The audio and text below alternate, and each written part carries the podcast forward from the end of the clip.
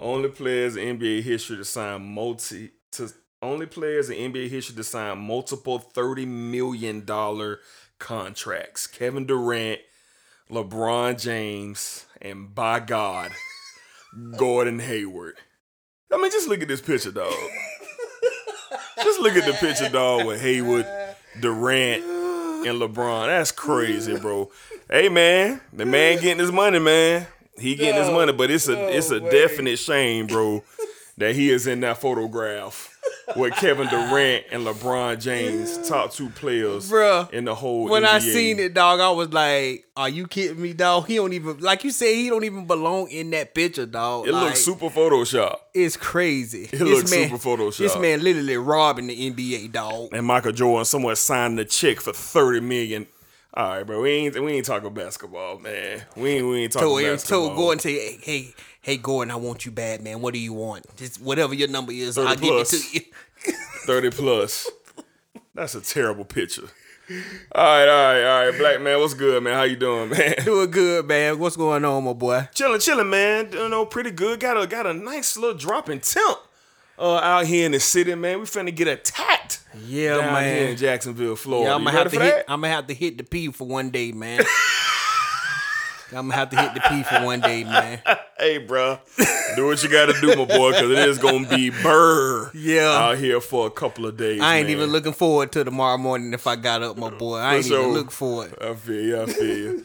so, black man, I, I seen something the other day, man. Um, I watch a lot of YouTube channels and a lot of you know, uh, you know, retired athletes. They have gone over to YouTube and they do a lot of discussions, kind of, kind of taking a piece from the, the shop. You know, with LeBron and Mav Carter and those guys. But you got Fred Taylor, uh, Crowder, Brandon Marshall, Chad Johnson. I think Reggie Wayne is on there sometimes too, but it's a nice little show, man, where they just talk about a lot of different things, like as, as pro athletes, about real life, and I really like the show, man. I wish they would turn it into a podcast, but um, you know, it's a great show. So Fred Taylor, they was talking about the Hall of Fame. Terrell Owens was a guest on the show, and Fred Taylor just had enough, bruh. He just kind of spoke his mind, man. Before it was even his turn to talk, I'm gonna play a little small clip, and then me and Black gonna tell you why Fred Taylor should have been in the Hall of Fame already. 16 of the guys that was already currently in the Hall of Fame. You look at the guys that are in the Hall of Fame from a defensive standpoint. Ray Lewis, Derrick Brooks. Look at all- these other guys they're trying to put in the Hall of Fame mm. that somehow make it to the finalist room. These the same dudes that I've murked every Sunday. So what's the problem? I don't care. They can hear it. It's right here. They know what it is. Every- So Fred Taylor is basically saying that the, the Hall of Fame is trying to put guys, make up a list of guys to put in the Hall of Fame. Why isn't he in the Hall of Fame? And I just want to shout out our college football correspondent Cedric Fox, he been saying it. He the biggest Fred Taylor fan that I know, but he been saying it. Not even on no Florida Gators type thing. Like this dude should have been in the Hall of Fame. I just want to read off a couple numbers uh, from Fred Taylor's uh, career. Here's some of his accolades: multiple time Pro Bowler, uh, second team All Pro 2007. Uh, he's basically him and Tony Boselli. I guess you can throw in Mark Brunell or the cornerstone players uh, of the Jacksonville Jaguars franchise. Um, he's rushed over 11,695 yards, 66 touchdowns, 209 receptions, 2,384 yards receiving, and he had another eight receiving touchdowns. And this man is top five, top 10, everything in the running back category. Everything. He's in that category. And I look at some of the players who've made uh, the Hall of Fame, and when I get to Fred Taylor, it's it's a joke. It's a joke that he's not in the Hall of Fame. This man literally rushed for 1,300, 1,500, 1,200, 1,100, and 1,200, seven out of eight years in National Football League between the years of 2002 and 2008. So, Black, does Fred Taylor, well, I know you agree, but why is Fred Taylor in the Hall of Fame in your opinion, Black? Cause I think the NFL hates the Jaguars, bro. I just Wait a minute, bro. Wait a minute, bro. bro. I just, I just really think the NFL wish they wouldn't have, wouldn't have had the franchise of the Jacksonville Jaguars. That's why we don't got a Hall Yeah, of Fame. I, I believe that's the reason why. Because not, not only Fred, Christ. Boselli? why, why Boselli, why not Mark? Brunell, like those, like you said, they are three cornerstone players for the Jacksonville Jaguars Mm-hmm. who did great things, you know. Uh-huh. and I'm watching these guys in the Hall of Fame, especially Fred. Like, Mm-hmm. come on, man. Like Fred did. Fred was Mr. Everything for us. For sure. You know what I'm saying? It, the years that we were good when he was there, it wouldn't have been, but it would. It was because of him. We Mm-hmm. wouldn't have been nothing. And I just, you just have to think about it. Is the I think it's the for me personally, I just think it's the league, bro. Mm-hmm. Like I don't know if the league really care too much about the Jacksonville Jaguars. You see it, bro. Jacksonville Jaguars never get nothing exciting or entertaining, even though we're not a good team. But Mm-hmm. uh, I can even remember the last time the Jacksonville Jaguars Jaguars were on a night game. A night, not Thursday, a night night game Monday night or a Sunday night. I, I can't tell you. Mm-hmm. Yeah, you, you, know, went ten and, and- six yeah, and got to the AFC title game. is- not even then. Not even then. So I'm like, it's it's it's crazy to me. I think the league just got a a thing for the Jaguars. Like Mm. we're not gonna let their play. We're gonna make their players wait to get in the Hall of Fame, which Mm. is which is BS. But like you said, Fred Taylor, he's he's top running back in all ca- most of the car- categories, top five, top ten in the categories uh for a running back. And why is why isn't this man? In the Hall of Fame, he should have Yeah. been had a yellow jacket, bro, Yeah. or a gold jacket on. I agree. And in the Hall of Fame. It's it's just a disgrace that the league is doing this to him. Yeah, I, I definitely agree. I mean, you look at Fred Taylor's stats compared to other Hall of Famers. You look at his stats overall, just career wise, for a running back in the National Football League. He meets the criteria. He meets it, and, and you might have something there, Black, with the Jacksonville Jaguars. You might. I mean, I think that's a. I think the Carolina Panthers got a player that's in the Hall of Fame. I think they got one that's in there, but the, the Jaguars like the only team who doesn't have a member uh, in there. You And know, I could, I could, crazy. be, I could be wrong, but I, I could have sworn I heard that at some point earlier this week. But hey, you know, the, the NFL, y- y'all got to get this right, man. It, it doesn't make any sense why this man should. This man is in the College Football Hall of Fame. You can't help who he played for, bro. Like, come on, bro. But when he was on the field, especially when, when he when he played, the Jaguars weren't sorry. They wouldn't. They was competing every single Yeah, year. they were. They were. Even when Jones Drew got there. Because when Jones Drew got there, everybody said, oh, Fred, you know, they going you know, they to dial him back. Nah, He got they was a better. one-two epic uh, punch. Yeah. They was the best running back duo in the league for a few years. So I definitely agree. I think the NFL, this is a this is a complete crime. It this is a complete crime. Whoever's running the show, man, you know, somebody, you know, do your job and put Fred Taylor into the National Football League Hall of Fame or the Pro Football Hall of Fame, whatever you want to call it. Get this man in the Hall of Fame. All right, Black. So real quick, man, before we really get the show really kicked off. So I'm gonna read something to you, Black, and uh, let me see what you think about it. Now, Black, if I told you, if I read you these stats, wouldn't you think this was a team effort? Here we go, Black. 32 carries, 385 yards, and eight touchdowns. Doesn't that sound like a a, a- team effort over maybe what a two Yeah, it sound it sound like a it sound like a combined effort by by uh, a few people. Yeah. and maybe a total yards for the, for the whole game. for the for, probably for both teams. Yeah. for both teams. Well, Black, that's not the case here. okay, we just want to show some love to the running back from Buffalo, Jaret Patterson. His stat line this past Saturday against T Roy State or whoever they was playing, my boy. this man had 32 carries, 385 yards, and eight by God touchdowns in one single football game, my boy. Now, Black, in my opinion, everybody who he played, everybody uh, on that staff, the the the, the, uh, the athletic director, uh, the school scholar should be fired. All the defensive players should lose their scholarships. Everyone who has anything to do with, I can't even read who the team was they played, my boy. I think it was Kent State or somebody. All y'all need to be let go. Just cancel the season anyway. They already postpone po- postponement games as it is. Get them boys out of here for giving up them stats. Black, what you think about them numbers, man? Man, it's crazy numbers, man. I seen another one that said that over the last two games he rushed for like over 800 yards, bro, in two games. Ridiculous, bro. It's it's ridiculous, bro. Like, but shout out to him, bro. He doing Shout his thing, bro. This gonna this gonna get him to the league. At least get him a shot. Get, At least give him a shot. Get him. He may get drafted off Yeah, of this yeah. He ain't no slouch running back, bro. The boy, Right. the boy is talented, Yes, bro. sir. Yes, sir. So shout out to him, man, for doing what he's done over the last. Uh, Yeah. the last three games, man, and like you said, Yeah. the whoever team they played, bro, the whole, the whole coaching staff, the Everybody. the uh, athletic director, outta here. everybody need to be gone, bro. Get 'em Because here, this man. is outrageous. Outrageous. Yeah, man. Shout out to uh, the Buffalo running back. uh, Jaret Patterson for doing unthinkable things to uh, a football team uh, this past weekend.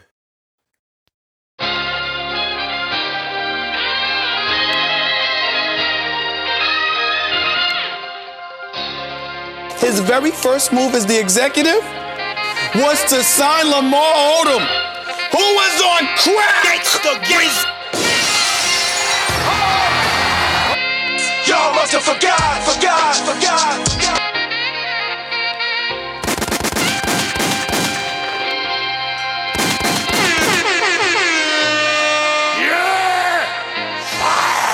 All right, welcome back. Welcome back to another episode of the Reduced Lunch Action Sports News Desk. I'm your man's one more time, Dedrick L. Hicks Jr., one of your favorite sportsologists, back for another episode. And remember, people, that I am here to give it to you raw and uncut.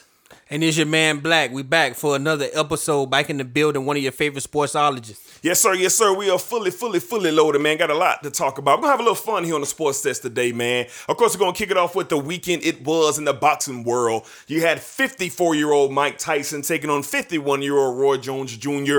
And, uh, and, uh, and an interesting uh cards to say the least. We're gonna talk about everything from Snoop Dogg to Nate Robinson if he's still breathing somewhere. We're gonna talk about it all here on the sports desk. Of course, we're gonna go to college football and black. I'm kind of disturbed, my boy. I'm getting a little, little uneasy with the conversation of Kyle Trask versus Trevor Lawrence. And we're going to get into that here on the Sports Desk, my mans. And of course, we're going to go to the National Football League with the Chiefs and the Bucks. Man, it was just a lot of storytelling on that field yesterday in that game with the Bucks and the Chiefs. And uh, we're definitely going to talk about it, man. Uh, we're going to get to some other news, talk a little high school football, man. And we're going to get out your guys' hair. So, Black man, everything good? Cool? Yeah, man, everything good, man. Okay, Everything's okay. I want to give a shout out, man, to uh, Okay. something I seen over the weekend, and Mm-hmm. I feel like I, I needed to say it here on the show because most people. I don't know if they would look at something like this, but it's big. It's a sports guy, so that's why I'm saying it. Okay. Just want to give a shout out to Chad Johnson, man. Uh, Okay. Mm-hmm. He's been hit down here in Duval for like the past two weeks or so, if I'm not mistaken. And uh, he went to a ale house, man, and one of the uh, waiters had just got back to work dealing with COVID, and he left for almost a thousand dollar tip Yep. for the man. So Yep. I just want to give a special shout out to Chad Johnson for, sure. just showing love to uh, people out here that's it's, it's being hard for, and that's just a good gesture by him to do that, man. Yeah, man. Shout out Ocho Cinco for showing that love, man. For sure, for sure. All right, man. Let's get into our start bench a cut.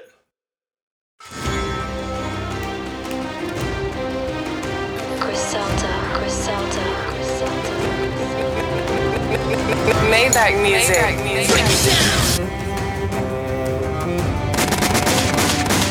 He lied.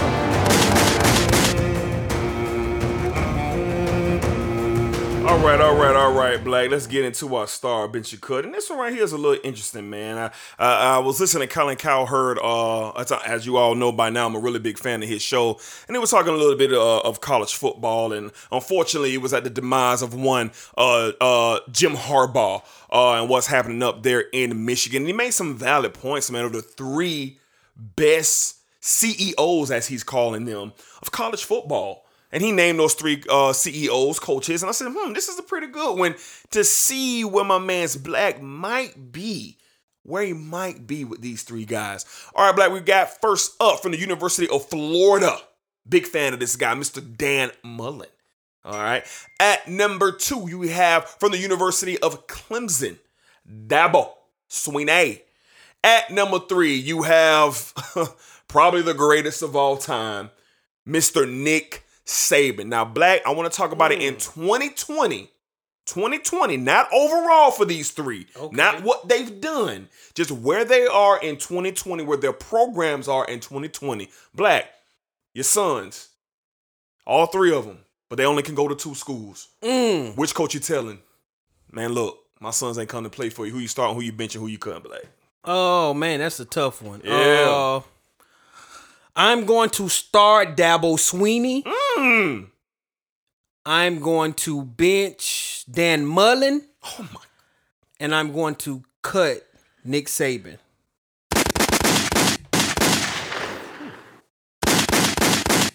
Whoa. All right, um, I'm gonna start Dan Mullen. I'm gonna start Dan Mullen. I see what's happening at Florida. I see what's happening. And it's not stopping. It's not stopping no time soon. I'm gonna bench Dabble Swinney as well because I see what's going on in Clemson. And here's the only reason I'm benching Dabble. I swear I would have took Nick Saban if I ain't see Trevor Lawrence back up for three weeks. So you should be starting them because of that, right? No, no, no, because I like what Dan Mullen. I like what they doing at Florida. I see what Dan Mullen's doing. But you see what Clemson got behind. I do. You're correct. Oh, But if I didn't see him, I would have benched Nick Saban. Okay. And I would have cut Dabble. But I saw what's waiting on us all after Lawrence leaves. So I'm a I'm a bench um uh Dabble Swinney and I'm gonna cut uh Nick Saban. Um and not to slight Nick Saban at all, but I'm just saying right now where Florida, Clemson, and Alabama is, man, it, if it was my son, I'd be like, look, we choosing between Florida and Clemson. You know that that that that's that's what I would be talking to with my son. So uh, all three of these guys are great, man. But I thought that was interesting, man. Uh, shout out to Colin Cowherd for giving the idea for the start bench your cut. All right, black man, we're gonna transition over into the sound of the week, and man, did we did we get a bunch a bunch of sound bites from the one, the only Snoop Dogg, man, and this one right here was definitely the the the, the best of the night in my opinion. Here we go. Yeah, make him think. There you go. Faint step. Oh, there's a feint from Jake. Mm, caught him. Oh, my God. Down. Lord have mercy. Oh, Jesus.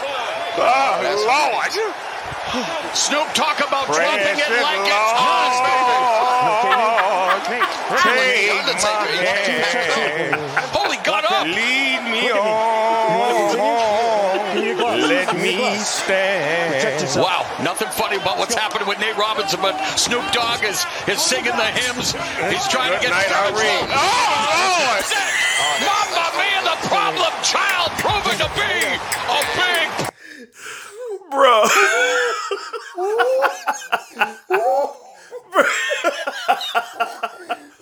Bruh. Precious love. Take my hand. Man, look, me man. on. If somebody don't sign Snoop Dogg, man, bro, if I'm bro, if I'm his agent, bro, Snoop, you gotta be commentating for some type of sport, bro. Bro. I don't care what it is, bro. Yeah, like it, to me, to me, man. it gotta be boxing, bro. like for Snoop to be raw like he can be and talk how he want to talk, cause he can't talk like that on ABC and CBS and NBC. He can't, but he do good with NBA. I seen some footage of him doing NBA. He really But- wasn't commentating. He was just on there interviewing, but Yeah. they had him on there doing a little commentating as well for the basketball game. And he's entertaining in those little moments as well. Like, Listen, bro. bro, like this. I, I I don't even know if Snoop was to even supposed to be commentating on on on. he was this, not. On He this on this fight card. He was not. Here's the story behind that. Snoop Dogg was just in attendance, but when Lil Wayne had to pull out of his performance, they went to Snoop Dogg. They went to Snoop Dogg and asked for his assistance. So all the performing and everything he did, he wasn't supposed to do that. He was just there. He was one of the people who was fortunate enough to be there because him and Mike Tyson have a relationship and Roy Jones Jr. Okay. So they was able to go back there and and and, and call on Snoop, man. And boy, Did he deliver? my goodness, My, did he bro, let me tell you, the man, I when you see something, eh, I mean everywhere, bro. Yeah. like bro, I got my mom's calling me about Snoop, Yeah. bro. Yeah. She don't never call about no Yeah. Snoop. She was like, "What Snoop did last? What, Yeah. what happened last night? Yeah. Like, bro, Yeah. it's it's everywhere. It's huge, bro. Like Yep. how entertaining it was. Like Yep. he made watching it entertaining. Yep. You know what I'm saying? I, I enjoyed that, man. just great, bruh. It, wa- it, it, was it was just great, bruh. It was just great, man. So, um, yeah. So with that being said, man, we're gonna go, we're gonna go into our tweet of the week, man. We have a lot of tweets, man, from this weekend. A lot, a lot of tweets from this weekend, man. So I'm just gonna read off uh, a, a few of them, um, and I think it was like a a mixed kind of review of people's feelings towards the fight and everything that was going on. So I'm just gonna read a couple. First off, my man LeBron James says, "Man, my uncle Snoop is simply the greatest at whatever he does. Man, he is truly a Swiss Army knife." Uh, my man Spike Cohen says that fight was set up for Roy Jones to win. No KOs allowed. The ref let Roy hold Mike as long as he wanted. Mike still won every round, and it was a draw. No, the hell it wasn't from my man Spike uh, Cohen. And last but not least, man, uh, Telka 3013 says Snoop went from scaring white people to death in the 90s to being a national treasure in 2020 while always blatantly smoking illegal weed. Snoop is truly an American American success story. Yeah, shout out to uh Telka 3013. Of course, Gin and Juice, man. You get a shout out Dre, shout out Snoop, man. Shout out all that, man. Y'all my mind on my money and my money on my. All right, Black, let's go ahead and get in uh to boxing, man. Let's go ahead and talk about this event. And we're gonna be very, very, very respectful uh to what we're gonna open up um uh this uh this boxes segment to my boy. I mean, I've already said this plenty of times that this is one of the greatest records in music history that does not get the rec- that does not get the respect it deserve, my boy. So here we mm-hmm. go. Let's get ready to talk about Roy Jones Jr., Mike Tyson, man, in the Legends League. Everybody, everybody, get on your feet, get on your right feet now, right for now. Roy Jones, Roy Jr. Jones Jr. The best pound for pound fighter in the world, in the world. Whoever don't agree, whoever don't agree, you know what? I guess y'all must have forgot, forgot, forgot. Hey, bro, you listening to the sports desk? When they stole my gold medal and soul career, let's look back at my whole career. Cause y'all must have forgot, forgot, forgot, forgot. The best pound for pound is mine. Hit Gracie Harris with four hooks at one time. Y'all must have forgot, Man. It's one of the greatest records ever produced, man. Roy Jones Jr. did not disappoint us in any way, shape, or form. In any way, shape, or form when he uh debuted this record. But let's go ahead and get into the pay per view, man. And Black man, you know, I just want to pay one of the first sound bites that I heard as soon as this fight was over, man. I think it's things important that we play this, man. This is what one fan had to say in particular about the whole card in general.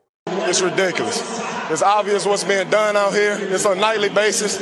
I hope the world can see now what's really going on out here because it's getting ridiculous. It's really ridiculous. But did it come out of your mouth accidentally? Is that what happened? Yes, man. It's, this is ridiculous, man. Now this fan, po- this man posted this after, um, after a young man was tragically uh, sacrificed uh, in the middle of the ring. Um, and let's start with that. I was gonna start with Roy and Mike, man, but we we gotta we gotta talk about it. Jake Paul versus Nate Robinson, my man, in this exhibition or whatever you want to call it, man. Going into this, Black, I said Nate Robinson is going to get killed. Shout out my boy RJ. He hit me up. He said, "What do you think is going to happen when Nate Robinson get in there with Jake Paul?" Everybody hate Jake Paul for what I understand. I barely know who the guy is. I just know he is internet YouTuber, you know, who is just wild out here, and a lot of people just don't like this man. But I read all I, all I need to understand going to this fight when I read this story was Jake Paul has been training on and off for the past five years to box. He's been actually in the gym. This man gets spatted up, ring boots, all that, bro. He in there, and he not in there at no no no uh, uh, uh, boys and girls club either, my boy. He's really training to box.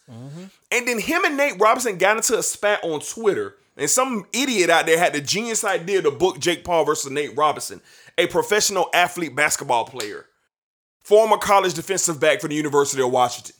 And they put these two people in the ring, Black. And Black, we seen what happened, Black. Jake Paul literally killed this man, bro. I mean, Nate Robinson had no business being in there, bro.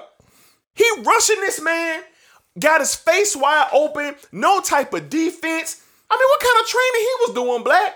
What the hell was he doing in there, Black? Tell me, Black. What was Nate Robinson doing in there, Bro. I can't even I can't even say the classic line of what you uh, what was you doing in camp, bro, because Hey, he didn't boy, you even- ruined it. He, Boy, what? what did you do in camp? Hold on, one more time. Boy, what? What did you do in camp? bro, because he didn't even belong in there, bro. I don't know if he was training shooting some hoops, bro, hoping to get back in the league, but man, from from from when the bell rang, bro, it was just annihilation. It was just annihilation. Like Sad, bro. bro. Like I was, but the the fights before, I was like dozing off and falling asleep, and then I just I just happened to wake up and start looking at this, and I'm like. No, man, this man that got knocked down by about two or three times already, man. Y'all, y'all call this fight, man. This he's a basketball player. I understand it, and, and you said this too as the fight was approaching that he's a he's an athlete, you know. But Bruh, this is boxing. This is boxing we're talking about here. It's okay to be an athlete, bruh, and, and, we understand that. But in a boxing ring, that's a different type of monster, bruh. Right. That's something you have to ha- you got to work on for for for years and years and years, bruh, to Yep. To get to the point where you can get in the ring and uh and want to go fight somebody. Yep. And then out and, and then the same thing to fight somebody, boxing, UFC, whatever it is, your screws ain't tied too tight in the in your head, bruh. No. you ain't got them all. You got You some. don't. the screws ain't all the way tight, but Nate Robinson, his screws are tight, bruh. you know what I'm saying? So he didn't belong in that ring, bruh. didn't, he didn't bro. have a mindset of going in there to fight a Jake Paul, a guy who didn't have uh. A few exhibition bouts Yeah, here and there, professionally. professionally, like, bro, he didn't belong in that ring. And I failed Jake Paul at the weigh-ins. He was like, uh, Nate Robinson kids, y'all go in the bed, don't watch the TV. Yeah. I'm going to annihilate your daddy. Yeah. And he told the truth. Like. I was like, bro, I was looking at that. I was like, bro, this might be get ugly for uh, Nate Robinson, bro. And it did. And I was like, this guy looked like, and he looked focused on getting Nate Robinson up Yeah. out of here. And Yeah. that's exactly what he did. He was not playing, bro.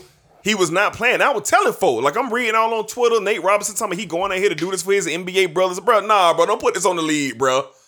Don't put this on the league, Nate. Nate, don't do that, bro. Steph Curry and all these boys retweet, hold it down. They do it, blah blah blah blah. Nah, man. And the one constant quote that I've been seeing on social media, man, you cannot cheat or play the sport of boxing. You cannot. It will. It will wreak havoc on you if Yes, you do it so will. Yes, it will. people was I seen some people comparing Conor McGregor getting in there with Floyd. No, no, no, no. Conor McGregor is Was a, a boxer combat, first. and he's a combat fighter. He's a combat fighter. He's getting in cages, throwing hands.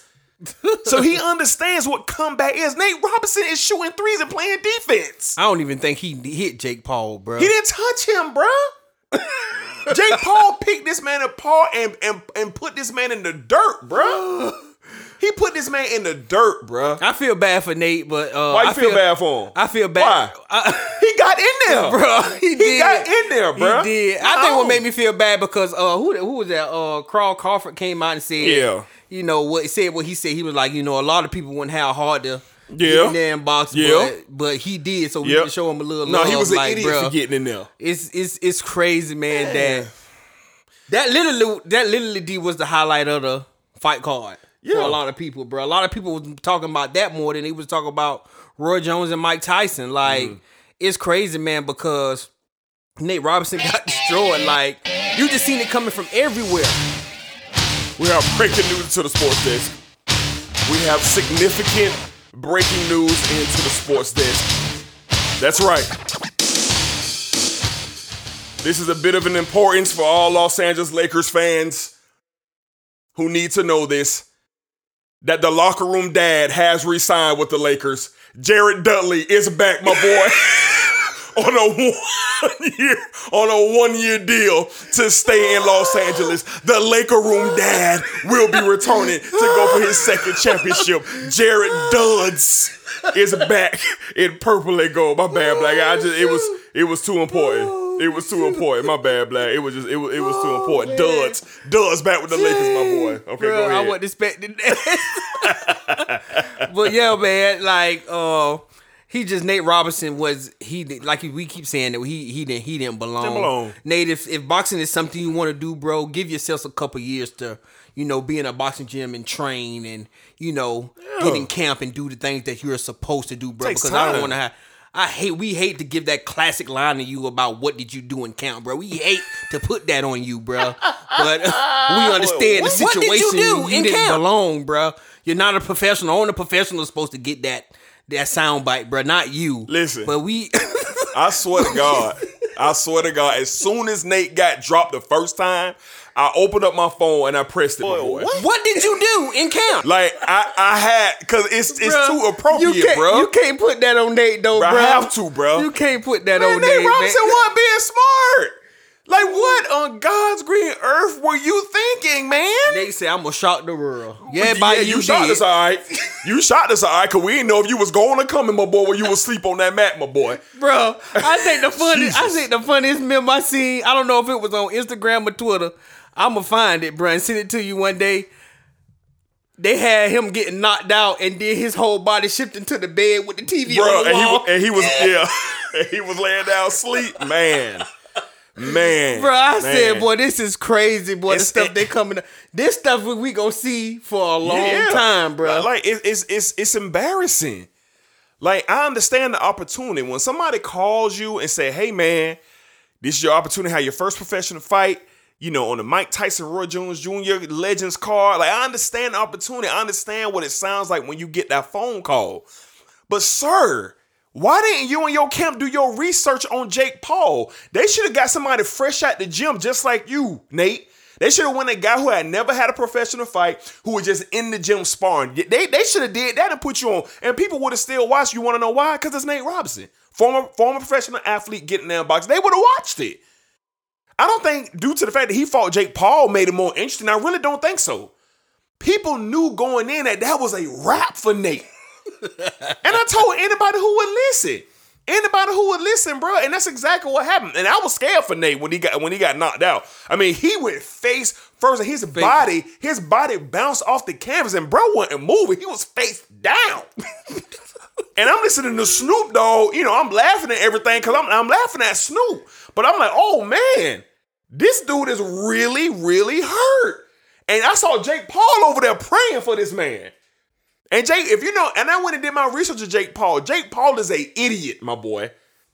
And he was praying for Nate Robinson to get up, dog. Mm-hmm. And thank God that he did. Thank Yeah. God Nate Robinson is somewhere and he is okay. Now I'm pretty sure he got a third degree concussion and all that something, but he'll be okay. A few people said he probably won't never be the same again, bro. He probably won't. so look, all you aspiring boxers who think you could get in there and fight a guy who got like one or two professional fights, you think you get in there? No, you can't. I know how to fight. I done been in plenty street fights. I done, I know how to throw hands. But if it's somebody at the Boys and Girls Club who is in there training daily and they come calling me saying, hey, bro, we got to fight for you, bro. This dude, you know, he got one perfect. No, I'm good. I'm good, bro. I'm good. Y'all find y'all another punk. He not finna uppercut me into uh, uh in the in the next millennium, uh, whatever it's called, my They, boy. somebody, somebody else said, boy, Nate Robinson might as well go to get a uh, a personal barber because he won't be able to walk in no barber shop. He won't be, bro. He won't be, bro. for the rest of his life, he gonna- bro. he gonna have to get a he gonna be traveling barber. He gonna be the talk. He gonna be the talk in, Yeah, in bro. every barber shop, bro, Yeah. around the world, So bro. let this be a lesson learned to all you professional athletes who play football or, or basketball who think you could get in there and, and- and box with a boxer. No, you can't. If you haven't been trained to do this, no. Jake Paul would have did that to LeBron James. Jake Paul would have did that to to, to, to Giannis. He would have done that to any one of them. yeah, any one of them, no It matter how matter big, who- no matter how small, They bro. was going down. That man can throw hands for real, bro. Yeah, and we saw that. and the shot he hit this man with an overhand right, and this man was snoring, bruh. So yeah, shout out to uh, Nate Robinson, man. Get well soon, dog. I hope your kids didn't watch that, because if they did, my God, them, them, kids, them kids got to go back to school, bruh. Dang. That's the thing I'm worried. I ain't talking about them crying when they see their dad. I'm talking about when they get to school, bruh. They gonna ride them I- boys. if I was in school, I'm dang sure coming up to you, dang, bro. What happened to your daddy, dog? what? For real, bro, bruh. I'm gonna make somebody. He Boy, gonna want to fight straight, me, boy. bro. Boy, your, Your daddy dad- straight, boy. Boy, everything good with your daddy, boy. That's what I'm talking about, boy. Seeing your daddy, boy, that's crazy. Yeah, boy. that's crazy, Yeah, dog. man. So, you know, I kind of switched it up this week, man. We're going to transition out of Nate Robinson getting knocked out into our top five, man, because our top five is really based on uh, top five knockouts in boxing history, man. So I just want to kind of switch it up and, and, and kind of get it going there, man. So let's go ahead and get into our top five, and then we'll get back to Roy and Tyson. Griselda, Griselda. Gangsta, gangsta.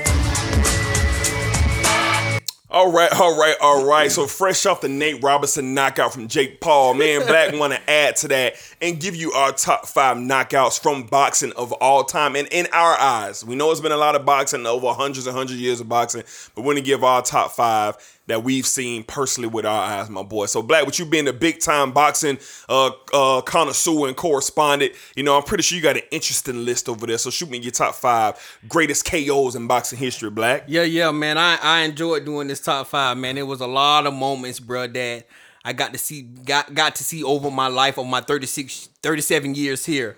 But at, at number five, I got Julio Cesar Chavez, TKO of Meldrick Taylor in 1990. If nobody don't know the story behind that, uh, Julio Cesar Chavez had won 65 uh 65 fights undefeated, no losses. And he fought Meldrick Ta- Taylor, and Meldrick Taylor literally won every round until the 12th round. He got KO'd and stopped, and Julio Cesar Chavez won the fight. He was Yeah. losing the whole fight YouTube and caught that. him in the 12th. And, and, and they stopped the fight. Yeah, y'all YouTube that. Yeah, y'all gotta y'all gotta see it. that. I mean, a great fight. I looked at it today while I was doing this top five, and that fight was awesome. Yeah, YouTube that. And uh, number four, Mon, Mon, Juan Manuel Marquez KO of Manny Pacquiao. Yeah. They had a trilogy fight, and man, the the fourth fight, he was like, I, I'm not going to be denied. I'm not going to let the judges have this fight to, to screw me this time. And he put Manny Pacquiao to sleep. That was the fourth fight between That them. was the fourth fight after the you know the trilogy. They fought one more time. At number three, George Foreman, KO of Michael Moorer. Uh, then that was um, uh, George Foreman was the oldest guy to win a, a world title at 45 years old. Yep. And at number two, Antonio Tarver, KO of Roy Jones mm, Jr. Man, mm, it was mm, it was just. I think I think I think me and D was a little sad that day because man, we were such big Roy Jones Jr. It was uh, bad, uh, though. fans, bruh, and to see uh Tonio Tarver take his head off his shoulders, bruh. It was something special. And that was in 2014. I mean 20, 2004. And then number one is heard all around the world. You know, me and D, we was you know, we was living young, wild, and free when this happened. you know, we was well known at Wild Wings. you know, uh when Manny Pacquiao put Ricky Hatton to rest. Yes. When he put him to rest Yes. that had to be the most electric flying, electrifying knockout I've ever seen in my life. Thought he was dead, I mean, bro. we thought he was dead. This man was literally on the mat for 10 minutes. Out. We thought we would we thought they were going to bring stretchers in for this man. Manny Pacquiao baptized this man literally in the middle of the ring. Yeah. And I could just remember us getting together and all the chaos when that happened, bro. It was live in there. It there. was it was It was live in there, man. it was a classic. So that's why I got Manny Pacquiao knockout of Ricky Hatton at number one. Are you ready to go?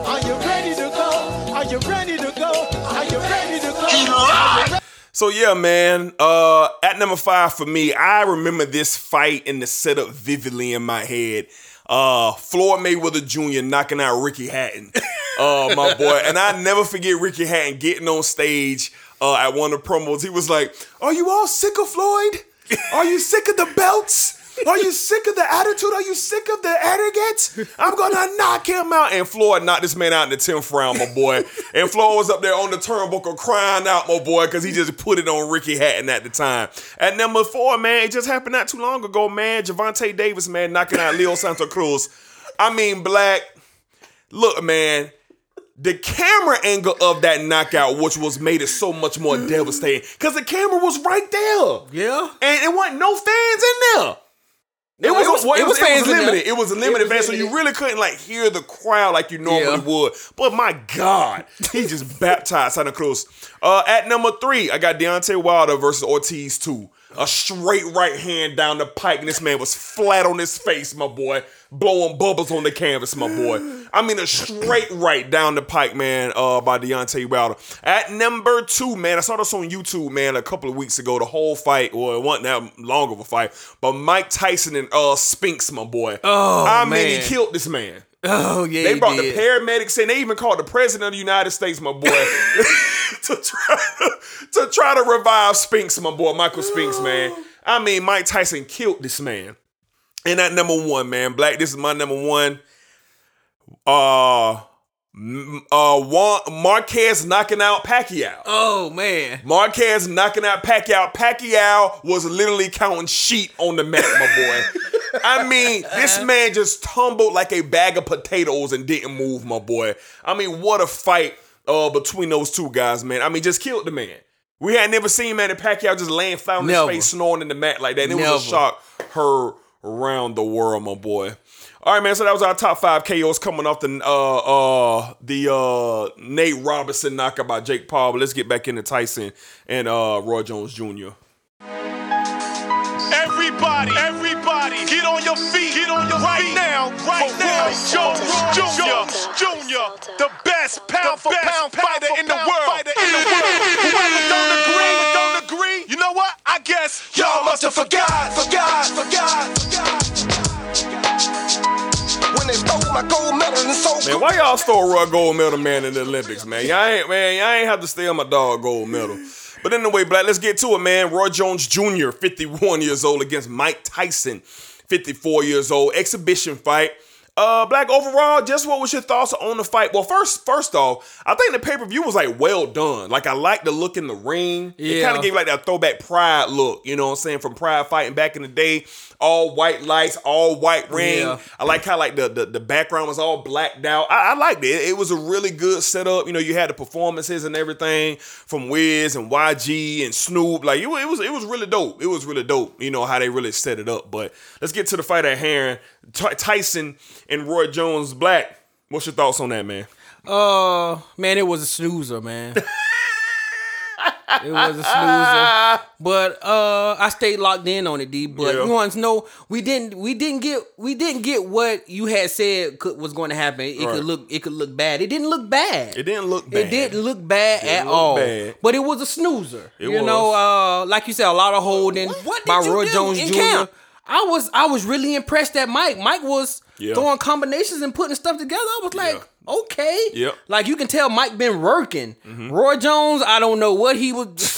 He, ba- I think Roy Jones just went on there knowing he got talent and he can throw. He didn't throw punches his whole life, so I can hit Mike with something. But Yeah, yeah. you know, it didn't go there. Like, and I agree with the guy on said on Twitter. This fight shouldn't have been a draw. Mike Tyson clearly won this fight Every round. He was landing. He was landing the most punches. You know, the most accurate shots. Yeah. And um, Roy Jones was doing a lot of holding, and I think that's another reason why I was a snoozer. But shout out to both of them, man, on you know just getting in there at their age, putting on a show like that. I don't want to see y'all anymore.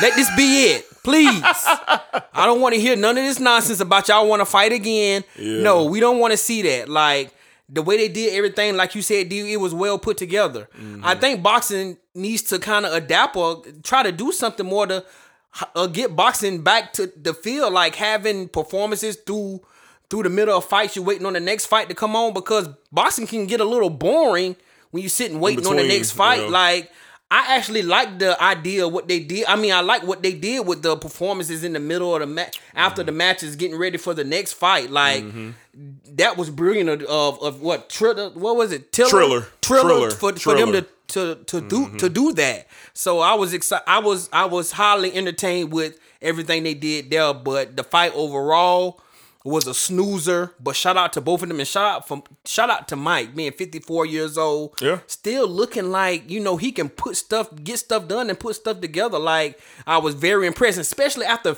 uh been out the ring for like almost 20 years, 15, 15 20 years. years. 15 years. Like that's a long time, bro. And then to go in there and uh put combinations together and land some good shots on Roy Yeah. Jones, it was really good to see uh come, see Mike do that. Yeah, uh, I, I mean, it, it it was it was watchable. Uh, Roy Jones Jr. definitely was not prepared to do anything in the boxing ring. I mean, he ran around, he held Mike. You know, he he he he- he did he did a lot of things just to try to stay alive. Um, you know, Roy didn't really get off any punches, and then I was unaware of like the rules of the fight until that day. So when I read like no knockouts, no, you know, none of that, I was like, what? Why are we doing this then? I'm thinking that we finna go into a fight. So when I read that before the fight, I was immediately turned off. Mm. Now I watch like everybody else because you know I'm a fan of Roy and I'm a fan of Mike. I'm more so a fan of Roy than I am Mike. You know, because when I was coming up as a teenager, Roy was that guy. I was a young pup when Mike Tyson was doing his damage, but I remember it. But I was a fan of Roy. He signed with Jordan Brand. He was rapping like he was just you know out there in, in the front, man, just being just just just so dope to me. You know, in my teenage years.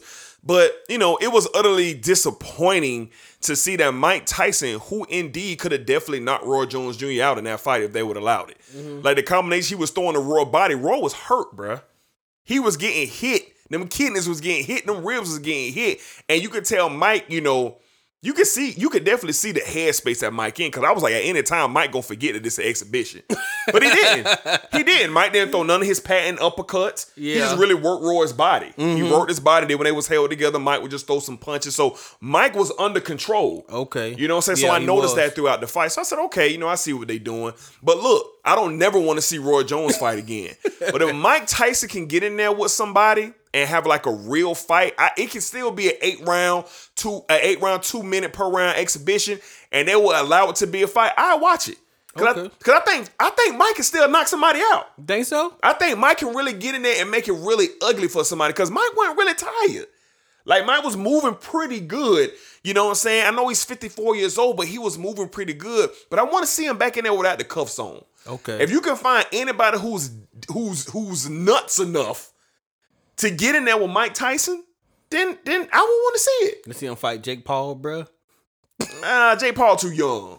Too young. It's got to be like a 45, A older 46. guy. Yeah, it got to be Okay, somebody out there okay, who probably want to get in there and make it happen. But overall, like Black said, it was it was ultimately a snoozer. The unofficial draw, people that was playing. That was playing people going in. When they annou- I said it before they announced, I said oh, they're gonna name it a draw. It ain't gonna be no winner, no loser. None of these guys don't get an L on their record. It's an unofficial exhibition. They're not gonna make somebody get a loss on that. And as soon as the the uh, the announcer said, I said, yeah. And then the outrage all on Twitter, like people relax. this was just a show. This was just a show, bro. It wasn't nothing on the line for this. You know what it did was it got people in front of their TVs for a while and bought that pay per view. Yeah, got the pay per view. We didn't buy the pay per view because here at the Sports Desk We have the links. You know what I'm saying? So I think it was it served its purpose. Don't ever want to see Roy Jones again. But I would like to see Mike with the handcuffs off against a guy who will be willing and daring to actually go in there and fight him. Because I saw some things for Mike. I did. I did. I did. I did. Uh, but yeah, man, we, we definitely want to give our uh, final condolences and prayers to the uh, Robinson family once again. I mean, my God, I'm just gonna play this sound of the week one more time from Snoop Dogg, man. And we're gonna transition uh, to our next topic in boxing. Yeah, make him think. There you go. Faint step. Oh, there's a faint from Jake. Ooh. Caught him. Oh my God! Lord have mercy! Oh Jesus! Oh Lord! Snoop talk about Praise dropping it like it's hot, Lord. baby. Take my Undertaker. hand. Holy God up. Lead me on. Let me stand. Wow, nothing funny about what's happening with Nate Robinson, but Snoop Dogg is, is singing the hymns. He's trying to get Good night, spiritual. Irene. Oh, oh, oh. Bruh. So what did- what did Bruh. you think about Stylebender? You think uh He did good. You think he did I think he did good. Okay, okay. I think he did okay, good. I, I was I was really surprised. First of like all, he know what he talking about. Yeah, you know but when I'm I but when I was listening and they cut to him real quick, that's when I text you. I'm like, bro, they got Stylebender out here. Yeah. And for all who don't know, that's Israel Adesanya, undefeated UFC middleweight champion of the world, uh, the next superstar in MMA. And I was like, wow. Like I was just listening. I said, man, he doing pretty good. Like Mm-hmm. him and Sugar Ray was like conversating like together about boxing. I'm like, I said, okay, that's good. Like he already got a future now. Yep, you're right. Like he, got do. his Daniel Cormier going on. Yeah, he did. He did really good. I Yeah. was I was highly impressed with him. Yeah, I think he did well too. All right, man. Since we're in box, we got another big fight. Another big fight this weekend, man. We have the return, the return of one of the most exciting fighters out there, young fighters out there. Earl Spence Jr. is coming back to get in the ring to fight uh, Danny Garcia this Saturday night on pay per view. First time we're seeing Spence, man, in almost two years since his horrific car accident uh, that he had uh, just a day or two after his last fight. Uh, who did he fight? Uh, who did he fight last? Uh, he fought uh, Did he fight? Ma- um, uh Sean Porter, and for it was a unification fight, and he won the belt, and he beat Sean Porter. and then he got in that accident like two And- days and later. Two days after that, and he hadn't fought since then. So Yeah. it's been almost two years Yeah, that he since his haven't fight. fought. He haven't fought since 2019. Yeah. So So, Black, talk to me, man. Earl Spence back in the ring against Danny Garcia. What are you expecting to see in this fight? And give me a winner. uh, D, I'm excited to see Earl, man. Yep, Uh, yep, yep, yep. I'm worried for uh, I'm worried about Earl. Earl, Mhm. because we don't know how he's going to look, how he's going to be able to handle punches, Mm-hmm. because he hadn't been hit uh since he fought Sean Porter, and we don't we don't Mm-hmm. Bless know you, we don't boy. know uh exactly how he's going to do after that horrific accident, which fractured fractured bones in his face and Broke he his jaw. Ha- broke his jaw. So uh, I don't know, D. I'm Mhm. excited. I'm worried. Um, I'm picking. I'm picking Earl in this fight, but uh, Danny Garcia is a dangerous fighter. Mm-hmm. He has knockout power in both hands. Um, any any big fight he's been in, he's get the he's got the end of the uh end of the stick. You know, when it comes to it going 12 rounds, and he seemed like he's on a mission to not allow this to go to 12 rounds. He wants to stop Earl Spence, so we could have a little bit of excitement here. So, and this uh, this has potential of being a dog fight written all over it. Yeah. You know, because we know Earl Spence, he's he's a big guy and he comes straight ahead. Mhm. You know, he think he can absorb punches from people and then get off what he needs to get off and stop you. Mhm. But I'm not sure if he can take a Danny Garcia punch. Mm. But we're going to see. But I'm picking Earl to win this fight in 12 by uh, unanimous decision. Mm. So, but I'm worried for my Mhm. guy. I'm Mhm. worried for him because it's been so long. Mhm. We you we you we so used to seeing Earl, you know, two times a year fighting, and Mm-hmm. and this is the first time we're going to see him in two years. So Mhm. I don't know if the layoff will play a part or uh, the the the injuries from ex- sustained from the accident Mm-hmm. will come back to bother him in this fight. But I hope that doesn't happen. But uh, I'm I'm going to pick Earl, and I'm just looking for an exciting fight. This is a big fight. This is a big fight. We A got big two, year for boxing. Yeah, this is a big year for boxing. We didn't had good fights. Uh, Yeah. so far All year. You know, picking picking boxing back up. Uh, we didn't had good fights. All so year. I'm excited about this one. Hopefully, this one will live up to the hype as well. This fight is in Earl Spence hometown in Dallas. We'll be in Cowboy Stadium with fans, so I'm excited about that. So Mm-hmm. we know uh, Jerry Jones is going to be in the building Mm-hmm. in uh, Earl's in Earl's corners corner because they're uh they're cool. Mhm. So I'm excited about this one, man. I'm just hoping to see the best from Earl against Danny Garcia on Saturday night. All right, yeah, me too, man. I'm excited to see Earl Spence Jr. back, and this has been a really good year for boxing. Really good year. All of the young superstar, uh, talented, up and coming fighters, they've shown their faces, man. As soon as boxing was able to get back out there, and Earl Spence is one of those guys. But I'm with you, Black. I am gonna be in the position to watch Earl very closely to see if he's a different guy now. I want to see if he's still that elusive guy. I want to see if his punches get off very clean. I want to see if he can avoid the big shots like he uh, normally does. And obviously, I want to see can he take a solid punch. Uh, Danny Garcia is coming to fight. He's not coming to play at all with Earl Spence Jr. This is for the WBC and IBF welterweight championships that'll be on the line. And everybody, you know, wants to see the ultimate super fight that can be, which would be Earl Spence Jr. and, and Terrence Crawford. That's the fight that everybody wants to see. But, you know, I think we're a little ways from that fight now with the injury, with the injury uh, to Earl Spence Jr. from the uh, uh, the car accident. But I'm still gonna roll with Spence. I'm gonna take Spence in a split decision. Mm, That's how okay. close this is going to be. Okay. I think it's going to be razor sharp. I think Earl's going to get hurt in this fight. I think Earl is going to be forced to, similar to Sean Porter. Sean Porter made it tough on Earl. If it wasn't for that knockdown, he wouldn't have won that fight. I agree. So he made it very, very tough. And I think Danny Garcia is probably licking his chops. Watching the uh Sean Porter tape and knowing that Earl is coming back kind of maybe, you know, with some weak legs, maybe his speed and his head moving ain't where it needs to be. I think Danny Garcia is going to try to capitalize on that. But I'm going to always go with talent. When you're talking boxing, you always go with talent. And I'm gonna go with talent. I'm gonna take Earl Spence Jr. split decision to uh, defeat uh, Danny Garcia and uh, take home the WBC and IBF welterweight uh, championships. All right. All right, man. So yeah, you know, it's not often, you know, me and Black get to, to dive into boxing. I know my boys really, really loving uh uh talking that boxing, man. So that was real fun. And again, again, prayers, uh Nate Robinson, wherever you are in the world, my mans. I hope that everything is going good with you. All right, man, we're gonna transition out of boxing. We're gonna head to the National Football League.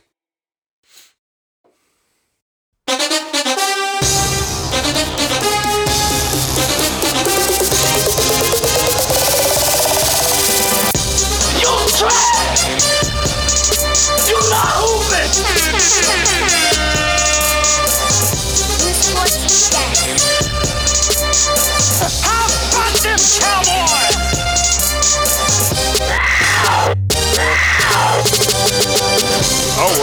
All right, let's get into it. Let's get into the National Football League. So we had some uh some some news uh that came out of the National Football League uh just 24 hours ago. So we're going to talk a lot about the Jacksonville Jaguars. Speaking of the Jacksonville Jaguars, we got my boy Rashad back with us, man. Okay. My man is back with We another. missed him last week. We did. We did. You know, my man was so depressed and heartbroken over just everything that's going on in Jacksonville. But my boy is back with another round of Rashad's Corner. So here's my boy Rashad giving his take on the Jacksonville Jaguars Week 12 loss to the Cleveland Browns, and then we'll get into the other uh, the other news from uh, Jacksonville. Uh, well, by God, some good news came out uh, yesterday, and it's about time.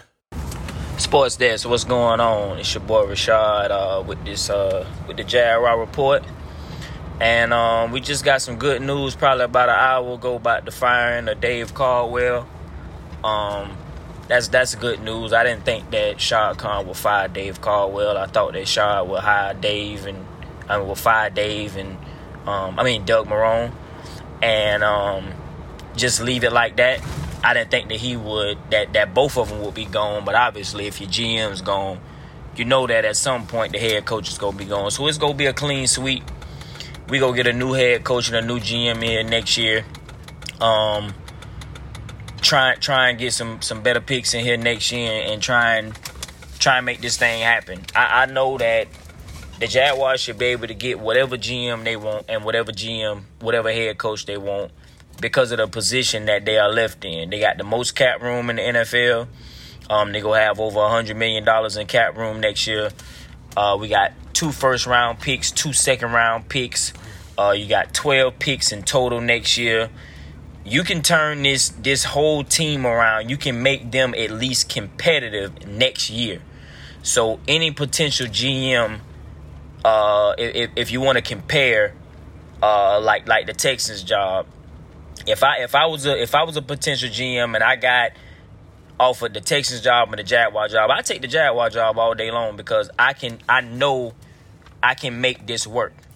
Um, so it's a good day. You know, um, I, I watched the Jaguars a little bit this week. Uh, they fought hard.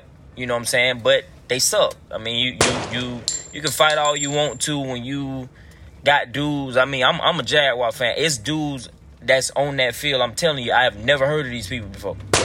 So when you got that kind of stuff going on, man, it's it's just a recipe for that kind of stuff happening. But I mean, at least they they trying. They trying. Uh, I still say at this point, I'm gonna say this. This might be a little bold. James Robinson is definitely a top 10 back in the NFL. He might be top five. I'm not. This dude is good. He is good. If he had top end speed, he'd definitely be top five. But it's no doubt about it, he's a top 10 back in the NFL. This dude is undrafted. So, um, you got a running back. Uh, your line is okay. If if you can upgrade the line, then fine. But uh, for me, um, I'm just happy that Dave Caldwell is fired. I'm happy that I know that Doug Marrone at some point will be fired. And um, we just go roll with it next year and see what happens, man. If you ask me, Louis Riddick should be the GM. If that happens, I think that I think we'll be in a good place. Um, so uh, let's just see what happens, man. We got about I think it's five more weeks left, so we go see what they do. But uh, this is Jag, this is Rashad with the Jaguar report. Um, some other stuff break next week. I'll be here next week to let y'all know what's going on. Yeah, shout out to my man's Rashad, man. We just really appreciate him taking time of his schedule, man, to, you know, to, to, to, to update us. Because here at the Sports is we don't talk about Jaguars. we don't talk about Jaguars, and rightfully so, but we got a diehard fan. And, and when we rolled out this segment, man, I was like, man, Rashad is just the perfect guy. Because Freddie Brick said he's done. he's a Kansas City Chiefs fan. You know what I'm saying? And Rashad is he, he's holding it down, man. So shout out to my boy Rashad, man, for being a part of the sports desk, man, briefing us with that Jacksonville Jaguars news. So Black, let's pick the where Rashad left off, man, and give our thoughts on finally, hmm. finally, Shad Khan made a pivotal move to get the positive train going here in Jacksonville by releasing and firing Caldwell yesterday. Yeah!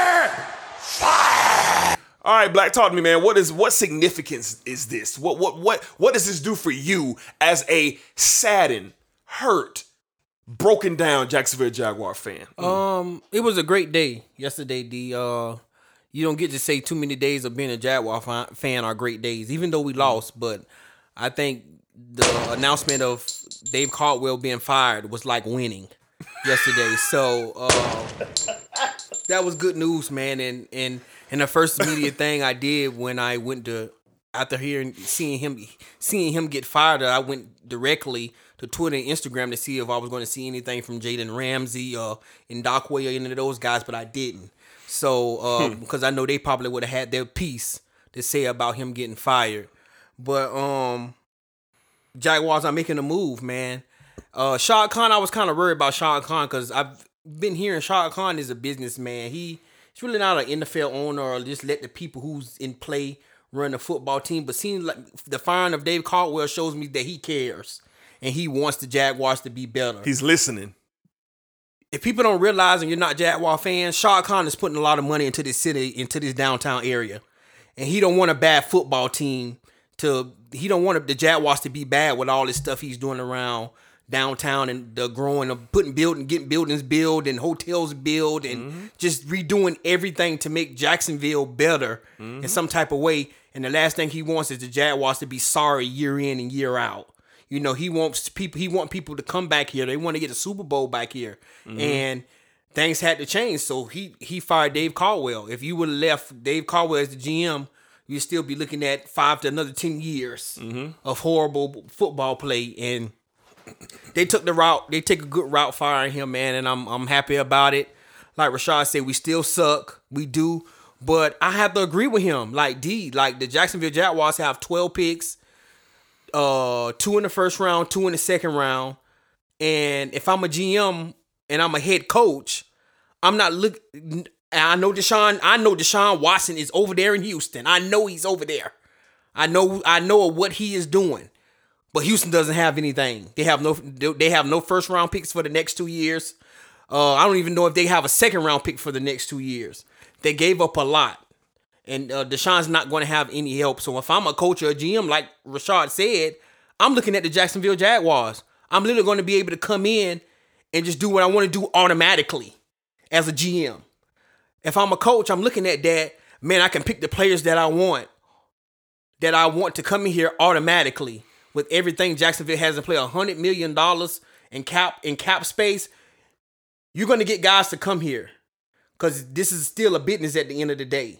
So uh, I'm excited to see what happens. You, like Rashad said, you can have a team that could that can compete next year if you handle things the right way. Mhm. That's what I want to see. I want to see them to get uh, a GM and a coach that can come in and handle things the right way.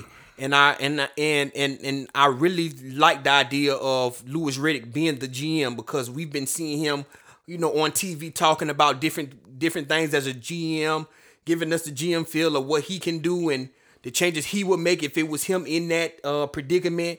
And you would like to see a face like uh, Louis Riddick in the Jaguars. He he's a big name, so he would draw more attention to the Jaguars. So I'm excited to see where the future goes. Uh, I'm just going to sit back and watch and see if the Jaguars and Shad Khan handle this the right way. Listen, if you're Shad Khan, you write a blank check to Louis Riddick. You want him to be the leader of your organization. And the second check you write, you go get Eric Bieniemy, the offensive coordinator from the Kansas City Chief. And a dark horse name that I would like to see being considered for a head coaching job is offensive coordinator of the Tampa Bay Buccaneers, Byron Leftwich. Mm. The reason I say those two names is because we see where the league is. Push the ball down the field. Aerial attack mixed with scat backs who can give you 11 to 1200 yards rushing, but also can give you another five to 600 yards receiving out of the backfield. The, the, the, ingredients for the Jacksonville Jaguars offensively is atrocious. It's disgusting. There's no hope in the offense. Even the 10 and 6 year, when they were one quarter away from going to the Super Bowl, the offense was terrible. Blake Bortle was was was was praying to God out there throwing passes that they would get completed to the talent that we had. That we had talent. But we weren't able to push the ball up the field. Every week, I sit up here and I watch Patrick Mahomes. I watch, by God, Josh Allen. I watch Jared Goff. I watch uh, uh, uh, uh, Aaron Rodgers, Tom Brady. I see these week after week after week. These off Ryan Tannehill. Even in a run dominant offense, they are spreading out and they are tossing the thing downfield. I don't think the Jacksonville Jaguars have a completion over 35 yards the whole year. And I'm not Oh, even got joking. one yesterday. I'm sorry. Oh, did we? Yeah, you got Okay. a uh, 55 yard touchdown. Well, yesterday. God bless you, Mike Glennon, and I hope that's the last time we see you. I really do. But all in all, the Jaguars have a huge opportunity, and shout out to Rashad for highlighting those opportunities for a potential GM and head coach. Hmm. It's a lot. Because I'm not gonna lie, Black, I was getting ready here and just gun down the Jaguars.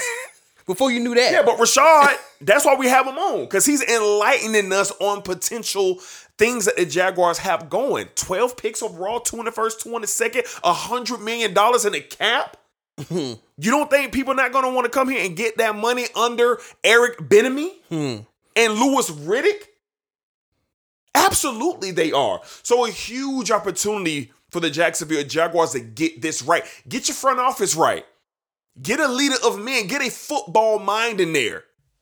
Louis Riddick did a great job for the Philadelphia Eagles. A great job. And that team did what? Competed every year. Every Mm-hmm. Got single year.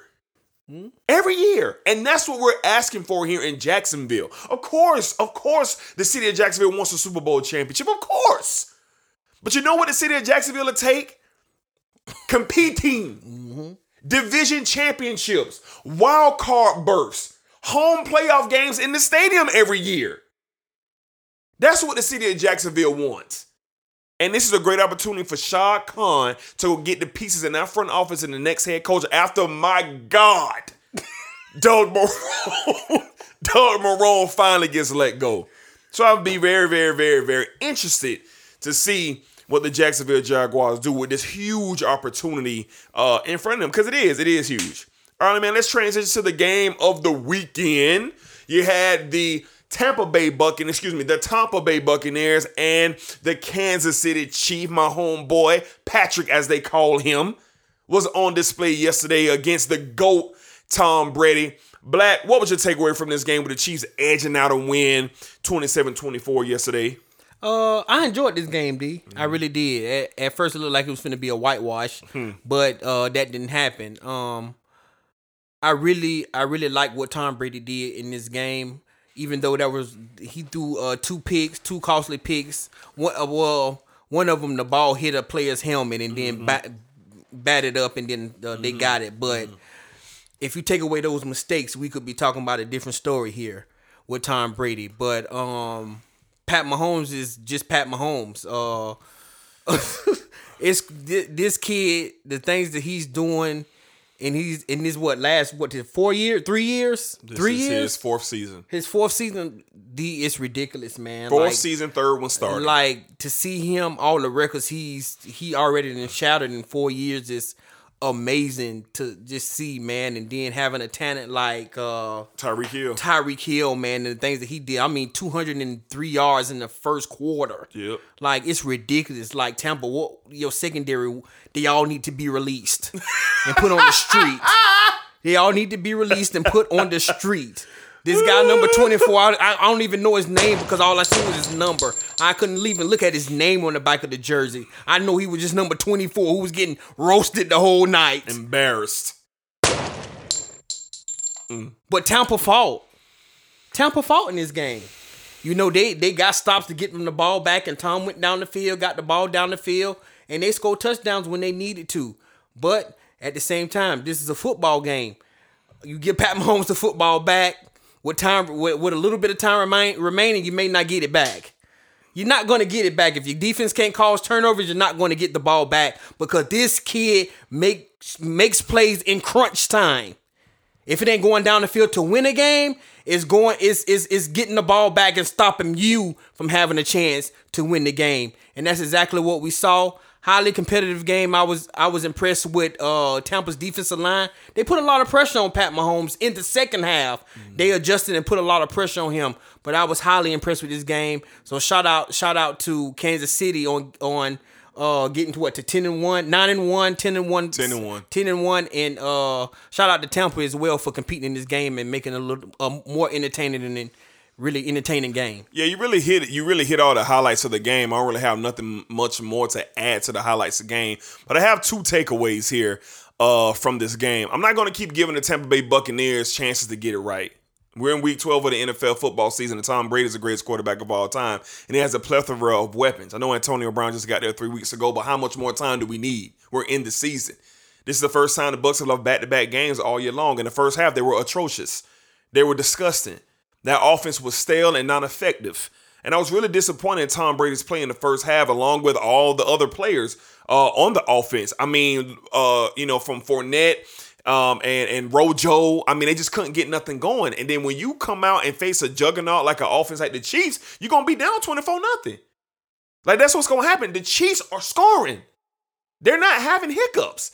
And I learned two things yesterday. It's mighty, mighty, mighty, mighty funny how the student becomes the teacher. Right before my eyes, I saw it yesterday with Patrick Mahomes and Tom Brady. Tom Brady's in the position where he's trying to figure a lot of things out with all these weapons that he has.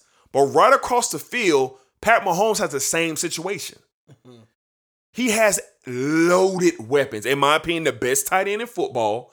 And in my opinion, arguably the best wide receiver in football are at his beck and call. Tyreek Hill had 13 grabs yesterday for 269 yards and three touchdowns. Travis Kelce gets no no media coverage today with his nine receptions for 92 yards. And any, uh, any other any other day, he would be at the front of the, the, the conversation of what he did yesterday. But he's overshadowed by a man who had 13 balls for 269. Pat Mahomes did not turn the ball over yesterday. 37 for 49, black. Mm. Three tubs.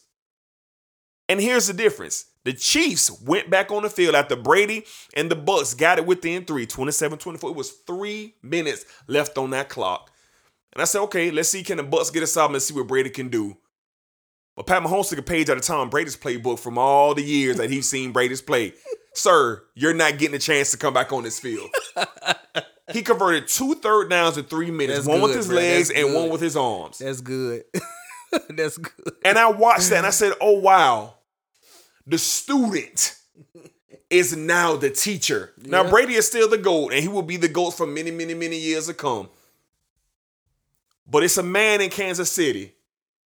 And I'm going to say this, Black, and it's not blasphemy. This is truly how I feel. I've never seen nothing like him. I'm talking about Brady. I'm talking about Manning. I'm talking about Rodgers when he was in his prime. I've never seen nothing like 15. And you want to know what I mean by that, Black? He plays the position effortlessly. Nothing bothers him. You can't blitz him. Either side, you can't blitz him. He spreads you out. He's calling out your defense. He's telling his offense what the defense is doing. Similar to Peyton Manning, and what he used to do. Peyton used to say, hey, they doing this, doing this. But the difference is Peyton turn around and throw a pick. he ain't throwing no picks. Tyreek Hill had no business getting 13 balls for 269. I don't care who the DB was. That shouldn't have happened. This is an NFL defense. Mm-hmm. And I'm gonna bring it up again to all y'all who told me Lamar Jackson was right there with Patrick Mahomes. It's so funny how I never hear it from none of y'all no more. What them Lamar Jackson jerseys at? Where that Baltimore Ravens to the Super Bowl at? Where's that? I told y'all. And I watched a symphony yesterday. Now Brady and the Bucks they fought back, and Tom Brady's trying to still figure it out, but I don't know how much more time they're gonna have to figure it out Not because much. the division is a wrap now. The division is a wrap with that loss yesterday. The New Orleans Saints are going to win that division. The New Orleans Saints may clinch home field in the NFC this year. And that means the Tampa Bay Bucks are going to have to go on the road as a wild card. Do you want to go to the uh, play the LA Rams in their stadium? Do you want to go there against that defense and how they're playing? I don't think you want to go there. Do you want to go to the Saints in the in the second round and have to go there and see them before the NFC Championship game? I don't think you want to go there. Do you want to go play the Green Bay Packers at Lambeau Field? Mm, mm, mm. I don't think you want to go there. this was this was this was poised for Tom to get home field in Tampa and make them come through that warm weather and him to stay home. But now the fight and the climb is getting harder and harder, Black. And I don't know. I don't know if Tom Brady and the Buccaneers are going to reach the even the NFC Championship game this year. Mm. They got the weapons to do so. They Won't- do. Won't be surprised if they get there. Be hard I- to do it on the road. it's man. going to be hard. especially in especially on the road. in the frozen tundra. Yeah, it's going to be hard to do it. But you know who I ain't worried about? I don't care if the Pittsburgh Steelers go 16 and 0. I don't care. I would love to see it, D. You can. I will. I will love With to see that it too. With that defense? Yeah, yeah, and that's fine. I, hey, that's fine. And I'll bet everything in my bank account I they know, win by 14. I know you would. I know you would. because you can't stop them. Yeah. You can't stop them, Black. You can't. So that was just my takeaways from the Chiefs and the Buck game yesterday. Two different sides of the story, but ultimately, the student has now become the teacher. and that was my full takeaway from the Bucks and the uh um Chiefs uh yesterday. All right, let, let's see what else we got on the docket. Uh Cleveland Browns. Eight and three quietly. Eight and three to Cleveland Browns, although they beat the lowly, disregarded Jacksonville Jaguars yesterday, right here in the Bangum. As they, this ain't no Bangum, bruh. Why they call it that still, bro? I don't know, bro. Cleveland Browns, black. Talk to me about the eight and three. Eight and three Cleveland Browns, black. The um, I'm surprised they winning ugly. Yes. You know they're taking they're taking a lot of pressure off Baker Mayfield. Yes. and they're running the, the ball down people's throats. Yes. And shout out to Nick Chubb on getting back from that early injury in the season. Yes. And man, he is he is on a tear since Cranking he's been it. back. Yes. Like I I seen his numbers the other day since he's been back. He also he's almost up to like 400 yards in three games. Yeah, you know, 19 some- carries for 144 in the tub yesterday. Mm-hmm. Yesterday, and and, and uh, it, it- it's crazy to see what they're doing. They have a they have a recipe that's working. D that's getting them wins. They they have a bend and don't break on defense. Yep. And then they they get on offense, let Baker make a few, a few plays with his arms, and Nick Chubb uh, carries you know does the rest. So it looked like it's working for Cleveland, and they in position to be have a home game in Cleveland, and that's another cold place you don't want to go to in Cleveland, like because what they're sitting. But well, no, they're not sitting. Uh, they're not sitting in first place because Pittsburgh. I forgot. Yeah, second Pittsburgh, place in the NFC North. They're sitting second place, so they will have to go on the road. Yep. But they will have a home wild card game if they if they were to uh if they were to stay on this pace that they're on, and and and and they and doing better than Baltimore. Mm-hmm. Like, come on, man! Like they haven't they haven't lost a game since they lost to uh Baltimore. Pittsburgh. So Pittsburgh. I'm sorry. They Mhm. haven't lost the game since they lost to Pittsburgh. So shout out to Cleveland and what they're doing. Shout out to the head coach. I'm not sure of his name in his first year and the things he's doing Yeah. with the Cleveland Browns with limit with with the limited weapons that he have. It's no Odell there. He's gone. Yep, he's gone. But Jarvis Landry is quietly doing his thing. He had over 100 yards receiving Yep. against the Jaguars. He's quietly doing his thing, and he doesn't get a little uh, enough respect for that. Yep. So shout out to the Cleveland Browns on being eight and three and moving closer to potentially getting a home wild card playoff game. Yeah, very, very, very, very, very, very different turn of events for the Cleveland Browns ever since OBJ went down with that ACL. And it just confirms uh Beckham won't be a Brown next year. This offense and this team thrives without OBJ because you have if Baker Mayfield has to satisfy OBJ, you have to stretch out the field for OBJ. It's causing the turnovers. Baker ain't turning the ball over. 19 for 29, 258 in the air, and two tubs. That's a great day for Mayfield. Mm-hmm. Nick Chubb, 19 for 44, and then we forget about Kareem Hunt, 10 carries, 62 yards. This man getting seven yards a clip.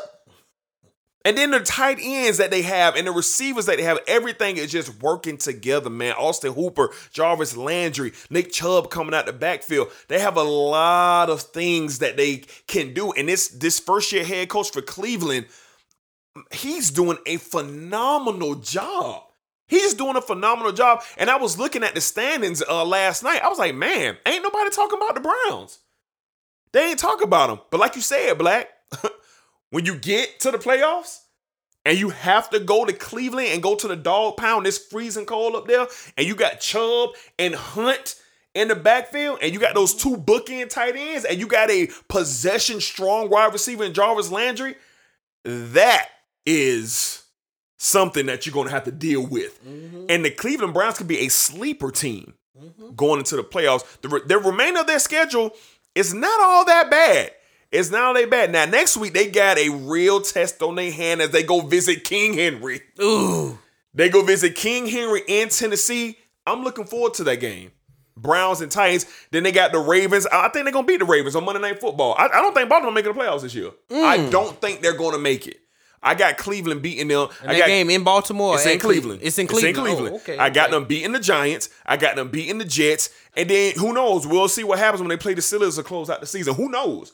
I mean, there's enough games here where the Steelers could lose two games. It's it. They could. And then it could be for the division.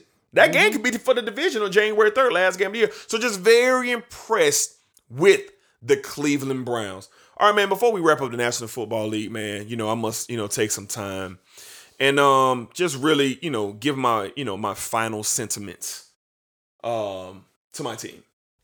Um I'm a Dallas Cowboy fan and um I'm a Jacksonville Jaguar supporter. Uh but I must address, you know, something here. And I just never thought I'd say this, Black. How about them Cowboys? Okay. Okay. Are you allowed to do that to the Yeah, camera, I Skip? just Jeez. the camera. It, it called for it. Oh, How my about that Dak Prescott? How about that Zeke? How about that Amari?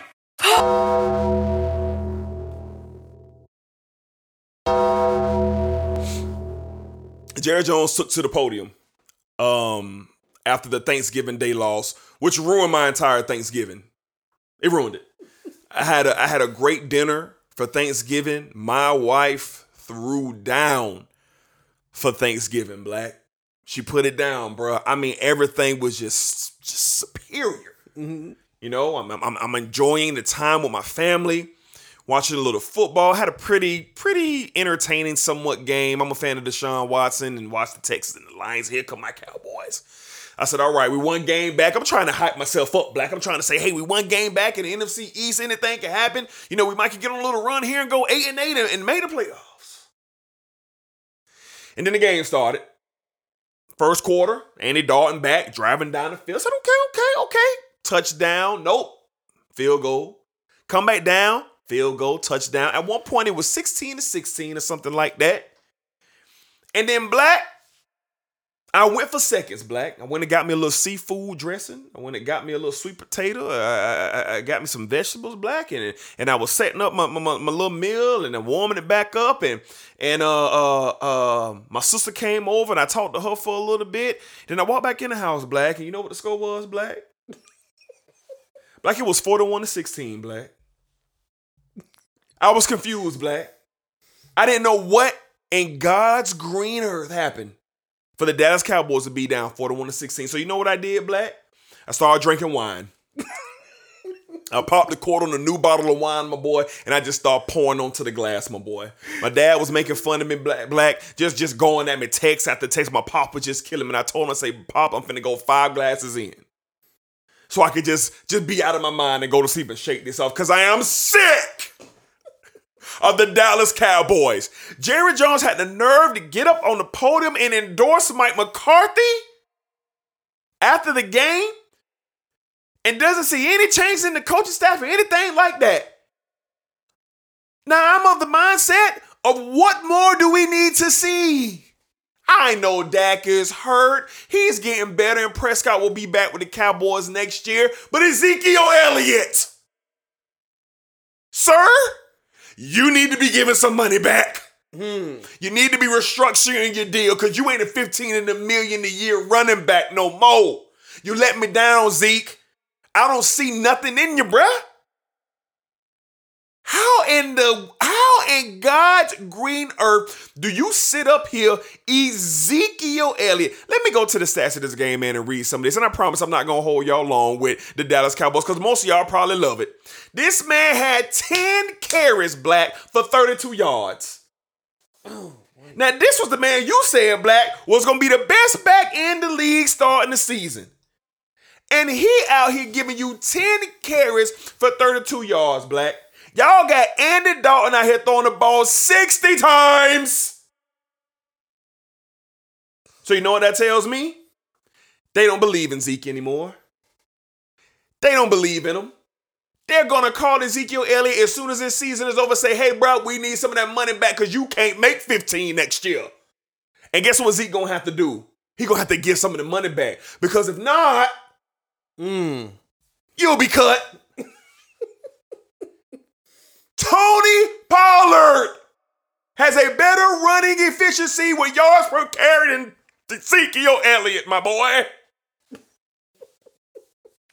So for the rest of the football year, you will no longer hear me speak on the Dallas Cowboys. I don't care if we run the table, my boy, and make the playoffs. I will not mention it. Because we are god awful. We are trash. Mike McCarthy is a bum. Mm. And I realized that Aaron Rodgers carried him in Mm. Green Bay. Yeah. I'm realizing that he ain't nothing.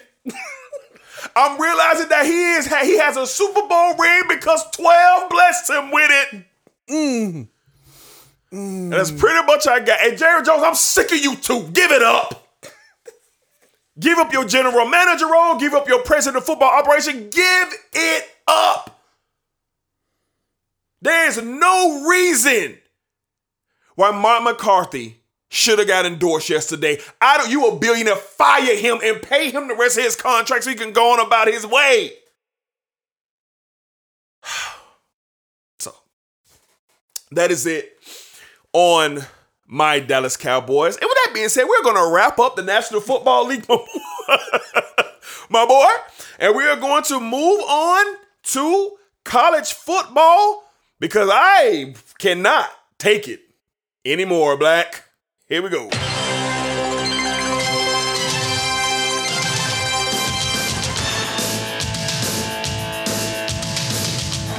It's time once again. On that one. It's ridiculous. It's obvious what's being done out here. It's un- Ooh, yeah.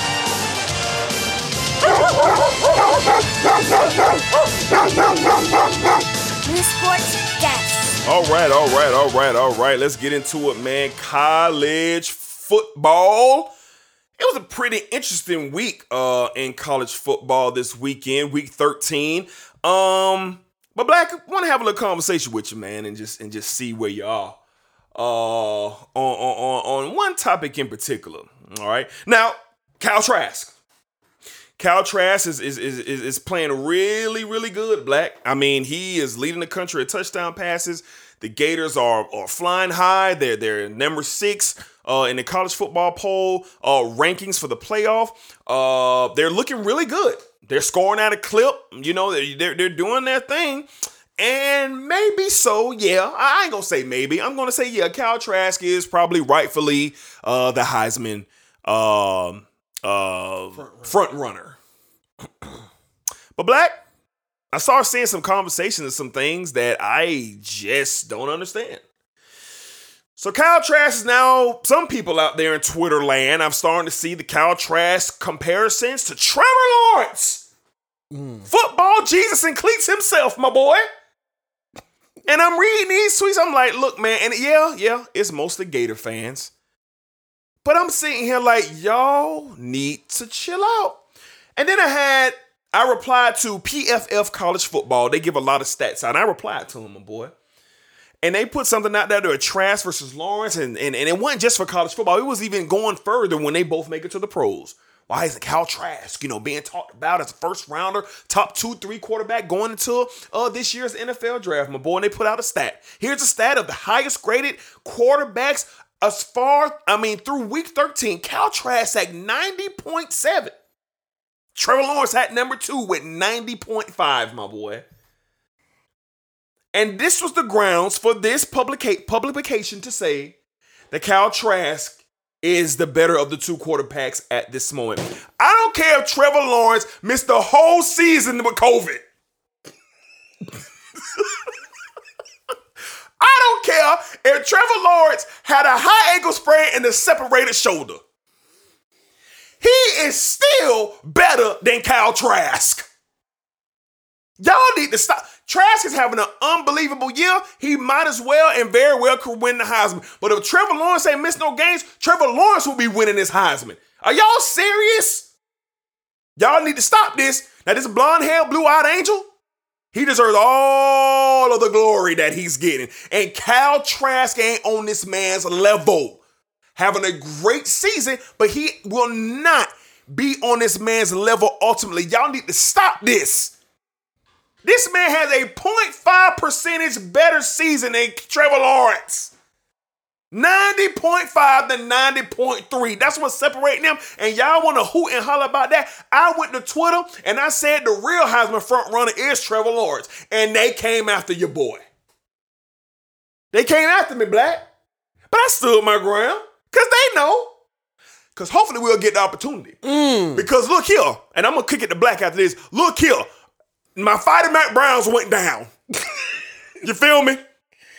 And Ian Book and, and, and, and Kelly, Brian Kelly, they got the win, and, and they very well could be going on to the college, I mean to the ACC championship game. But guess what?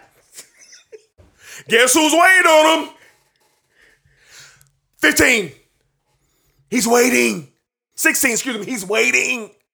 And he has long blonde hair. And he has crystal blue eyes.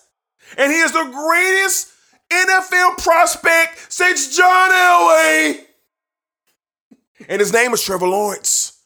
So all you Kyle Trask, Kyle Trask supporters, I understand. And I'm not here to bash you guys, but listen, listen, listen. Let's have common sense when we talk about this. Trask is not Lawrence, and Lawrence is way better than Kyle Trask. Don't come talking to me about no season. I saw I saw Trevor Lawrence, 17 years old, put 60 on Nick Saban. and won a championship. Now Kyle Trask gonna get his opportunity to play Alabama. And then we'll see. And I'll come back to this conversation if Kyle Trask goes out there and goes 44 for 50 for six touchdowns and run Saban out of Atlanta. Black, kick it to you, man. What you think about this conversation about Kyle Trask and Trevor Lawrence, man? I don't know, man. I D, I really don't know what it is about comparisons to these quarterbacks and because they have such great years. Even though we seen Kyle Trask last year, but he was nowhere on the level that he is This year. this year. For sure. You know, we seen Joe Burrow last year, who might have had the most amazing year Ever. ever that we've seen by a college football quarterback. But it's one year. One year. It's one year, and we cannot do that. Man. No. we cannot do this. We've been seeing Sunshine for three years. Three years. And you know how many games he's lost in three years? Uh one. One. And where was that game at? In the national championship against Joe Burrow, the quarterback who had maybe the greatest uh season of for a quarterback ever in And the college offense. football. And that offense. In that offense, in all the weapons that they had. Yes. And they competed till they can't compete no more. Yeah. Yeah. Yeah. And he didn't even look horrible in that game. He did not. He did not. He did not. Look at look look look at the t- look at the talent that Trevor Lawrence has put the put to rest. the Justin Fields of the world. I'm just saying, look at the talent. Yeah. All the talent over three years that he has put to. Nick Saban. He made Nick Saban cry. Nick, Nick Saban still having nightmares about this young man. Ready for him to go. yeah, man. Yeah, and let man. me tell you something right now. Yeah. If Trevor Lawrence was playing in that game two weeks ago, this wouldn't be a conversation. it wouldn't be. Because Notre Dame would have got their brains beat in. I absolutely agree. I agree. So Florida, I know you fit, bruh. I understand it. Yeah, I feel good. And before we we me and D know personally, because you know before what Trevor Lawrence, before he is doing what he's done over the last three years, you know what quarterback did that? Jameis Winston Mm-hmm. at Florida State. We seen it. Over two years, he only lost one game. One game. And it came in the playoff. Yeah. First ever. We've seen that. So we, we we're telling y'all, like, bro, like, come on. Yeah. Kyle Trask is good, but y'all stop this. Please. Please, bruh. It's no way, it's no way Trout, Kyle Trask is going to translate to the NFL. No, man. He'll be a decent backup. Decent. Don't get me wrong. I'm, I'm Florida, I like what y'all doing. Yeah. But he's a he's a system quarterback. Yeah. He can get the ball. And you know what? I could be wrong. Under Dan uh, under Dan Mullen, He could look, develop. Look, look at Dak. The things Dak did in Dallas. He could develop. He can develop and, and potentially. Be, I could be wrong and Definitely. be something great. Definitely. But it's no way if I'm a GM and I, I got both of them sitting at the table. It's no way you're going to take Kyle Trask over Trevor Lawrence. If you are, you're a damn fool. And you should be fired. You should be fired. Cedric, uh, who, who James Engelman. James Dangleman, Char- Charles all you- Evans. all, Charles Evans, all you guys on Twitter. It's no way if you're a GM, you're going to sit there and tell me you're going to take. Child Crack, Kyle Trask over Trevor Lawrence. Because if you do, you're liars. Yeah, and, and this ain't and you're just homers. And this ain't directed at y'all. This is just a conversation. This is just a conversation out there.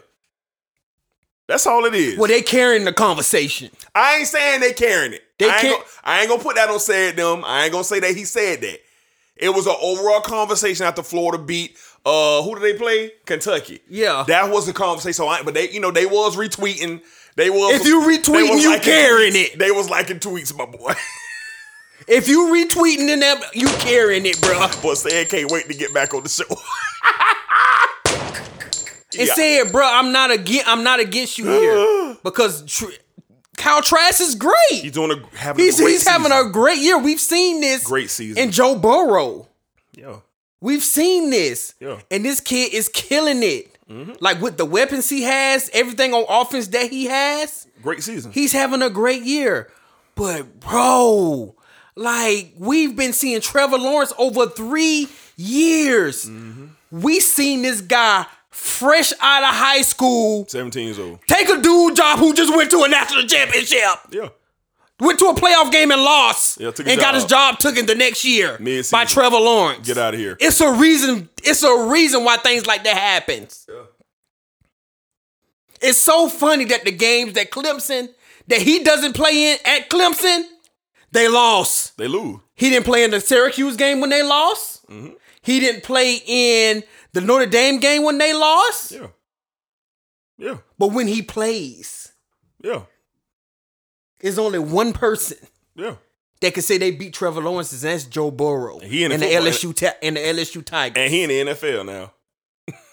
And you know NFL. what? Florida fans, I picked y'all to beat You did Clemson. to win the title this year. I really think y'all have the talent to do that. Mm-hmm. But I'm not going to sit here and say that Kyle Trask is a better quarterback than uh Sunshine. Y'all are tripping. Let's stop this.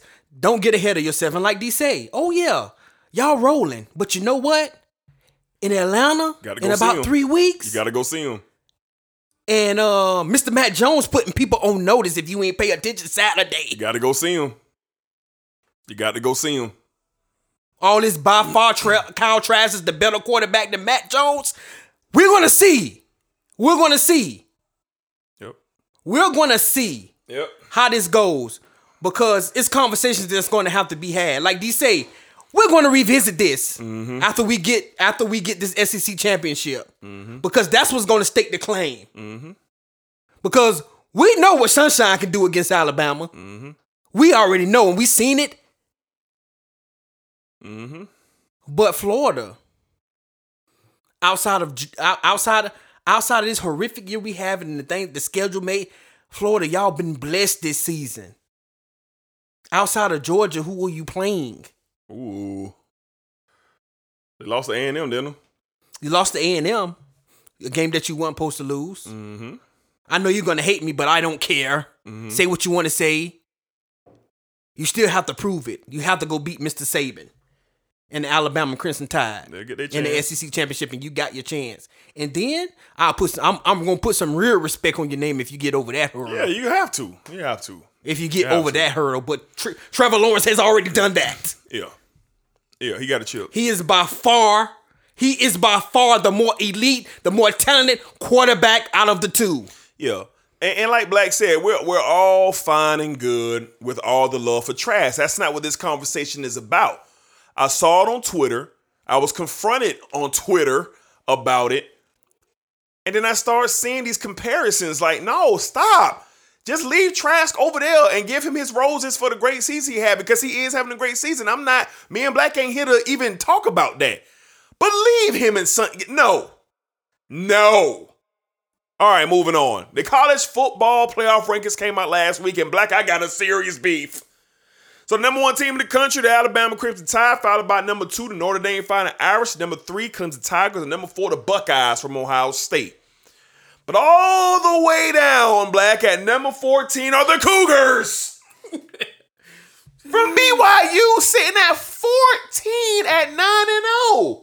They got Iowa State in front of them with two losses. Oklahoma's in front of them with two losses. Georgia's in front of them with two losses. I mean, what's up? Why can't the Cougars get it all, Black? They did the same thing to UCF, bruh. Ridiculous. They did the same thing to UCF. They need a little more love for what they're doing because they they are slaughtering people. I don't care who they playing. In this type of year that we have in the pandemic, you got to show these teams some love for the things that they're doing. I don't Ridiculous. think the the, the comp. I really think the the the level of competition shouldn't shouldn't matter this year because of everything that's going on. Because in some games it's not even getting played, and some teams it's not playing each other. Yep. So that whole thing of level of competition and who they playing, that shouldn't even that should be exit out of uh the college football playoff uh whole rankings this year. I agree.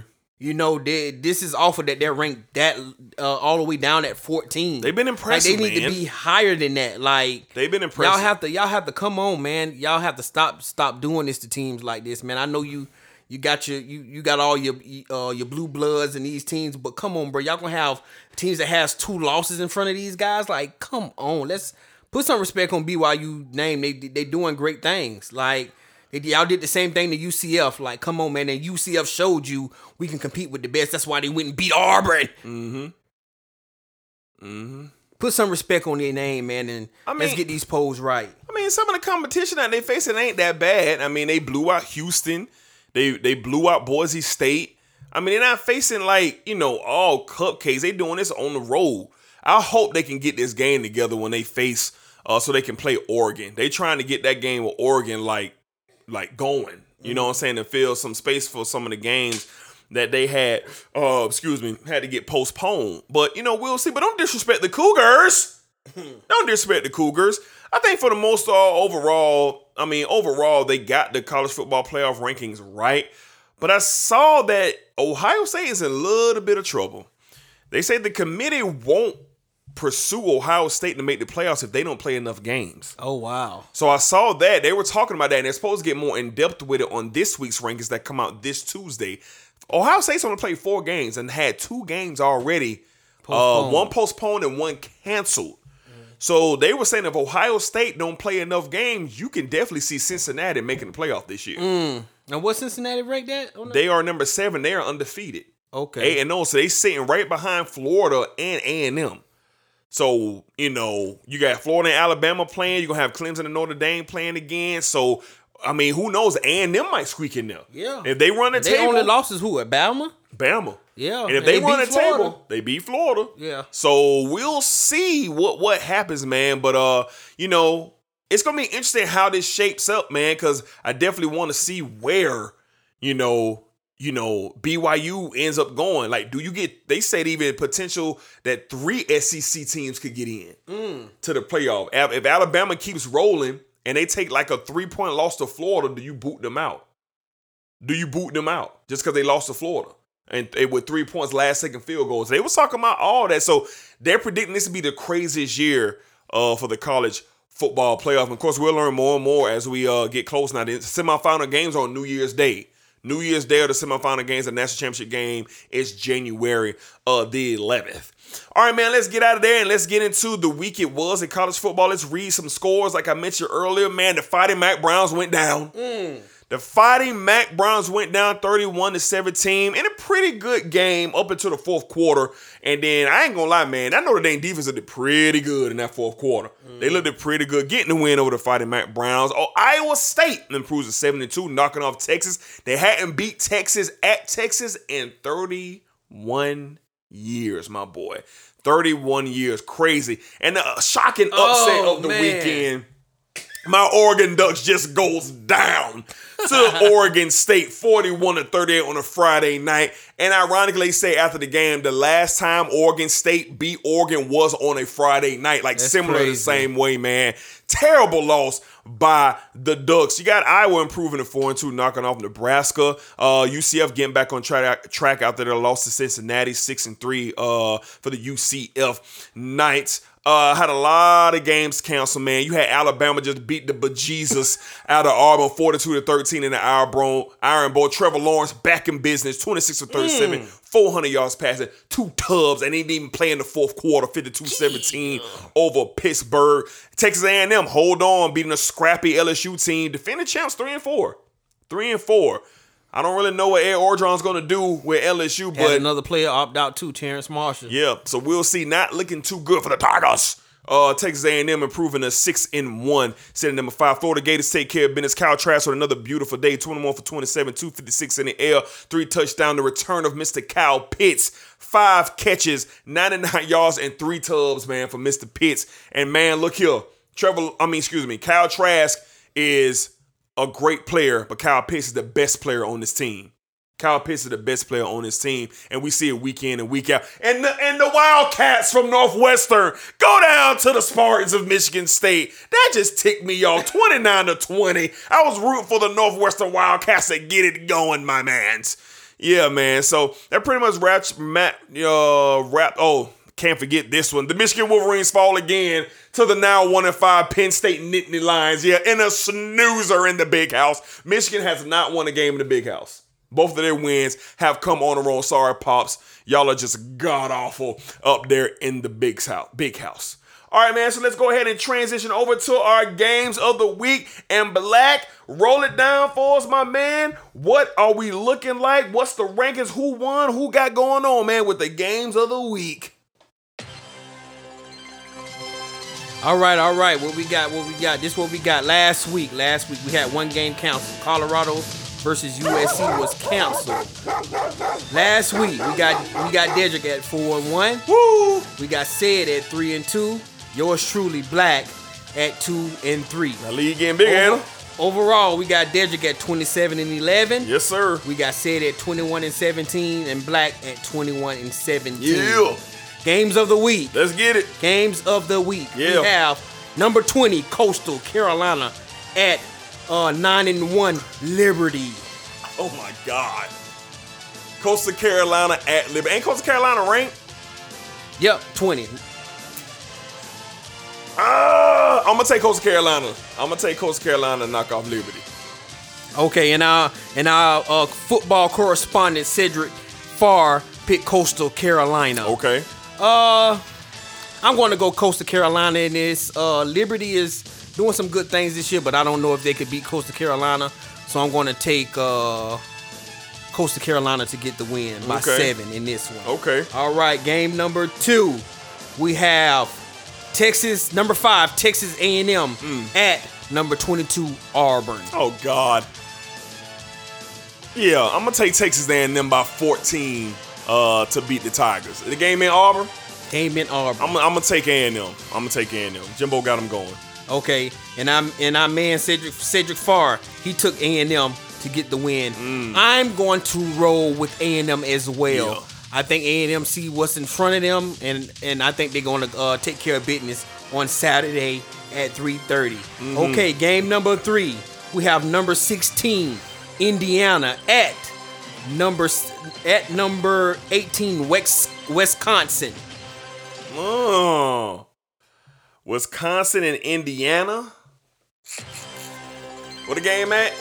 In Wisconsin. I'm gonna take I'm gonna take Indiana. I think offensively they're gonna give Wisconsin problems. I think their starting quarterback is out with a hip injury as well. So I'm, I'm, I'm, I'm gonna go I'm gonna go uh, Indiana to get the win. Okay, and uh said he took Wisconsin to get the win. And I'm going to roll with Wisconsin as well. I think it's going to be a dog fight. I think this is going to be a dog Yeah. fight. Uh, I like Wisconsin to pull this out by Yeah. a touchdown. Yeah. Okay, next game we have Louisiana Raging Cajuns, my boy. One loss, Louisiana Raging Cajuns at two loss, Appalachian State, my boy. Oh Jesus. That's a ah. I'm gonna go to Raging Cajuns, man. I'm gonna take the Raging Cajuns to get the win. Okay. and said he picked. Oh man, who he picked? I'm sorry. He picked Louisiana to get the win. Uh, D. I'm going to roll with the Raging Cajuns, my boy. Okay. Of Louisiana. Okay. We know they got a big win early in the season, Yeah. knocking off Iowa State, Mhm. and I think they're going to get a uh, get another uh, win this, uh, on Saturday. Okay. All right. Last and final game, we got Maryland at going to the big house, my boy. Oh God. To play Michigan. Tua. I'm taking a little Tua and Maryland and knock off Michigan in the big house. I mean, my God, just atrocious what's going on up there. Maryland over Michigan. Yes, sir. Oh man, it Yes. said he picked Maryland as well. Yeah, man. Uh, and I'm picking Maryland as Yeah, well. man. I'm sorry. Yeah.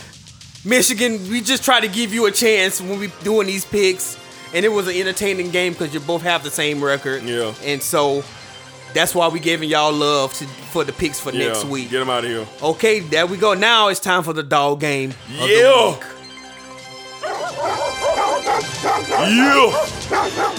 Yeah. Y'all know what time it is, man. I know it. Quickly becoming one of your favorite segments here. It's time once again. All right. Here we go. This week, live on ESPN 3 at 12 noon this Saturday, December 5th. We got the 0 and 5 Florida International Panthers, my boy. Getting ready to travel to Charlotte, the University of Charlotte Greensboro, my boy, at 2 and 3. Seven point underdog in Charlotte to Florida International, my boy. Who you got? Florida International, Charlotte, this Saturday, 12 o'clock noon on ESPN 3. It's the dog game of the week. I'm gonna go Charlotte by seven in this one. Oh. And our man said he picked he picked Charlotte for the dog game of the week. Well, you know what? I'm gonna go with Florida International to get their first win of the season and knocking up Charlotte in the dog game of the week.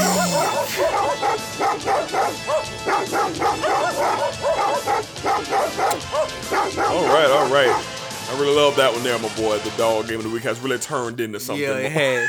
has really turned into something, my boy. All right, so that's pretty much going to wrap up everything for college football. We're going to go ahead and transfer over to high school football here in Jacksonville, Florida. Here in the city, we're going to show some love uh, to the schools uh, here in the city that are still in the playoffs. And unfortunately, my boy, unfortunately, my alma mater is no longer in the playoffs. Took me a while to get that out. So here we go some high school football.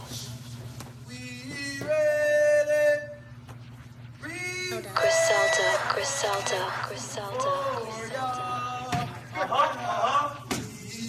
Griselda.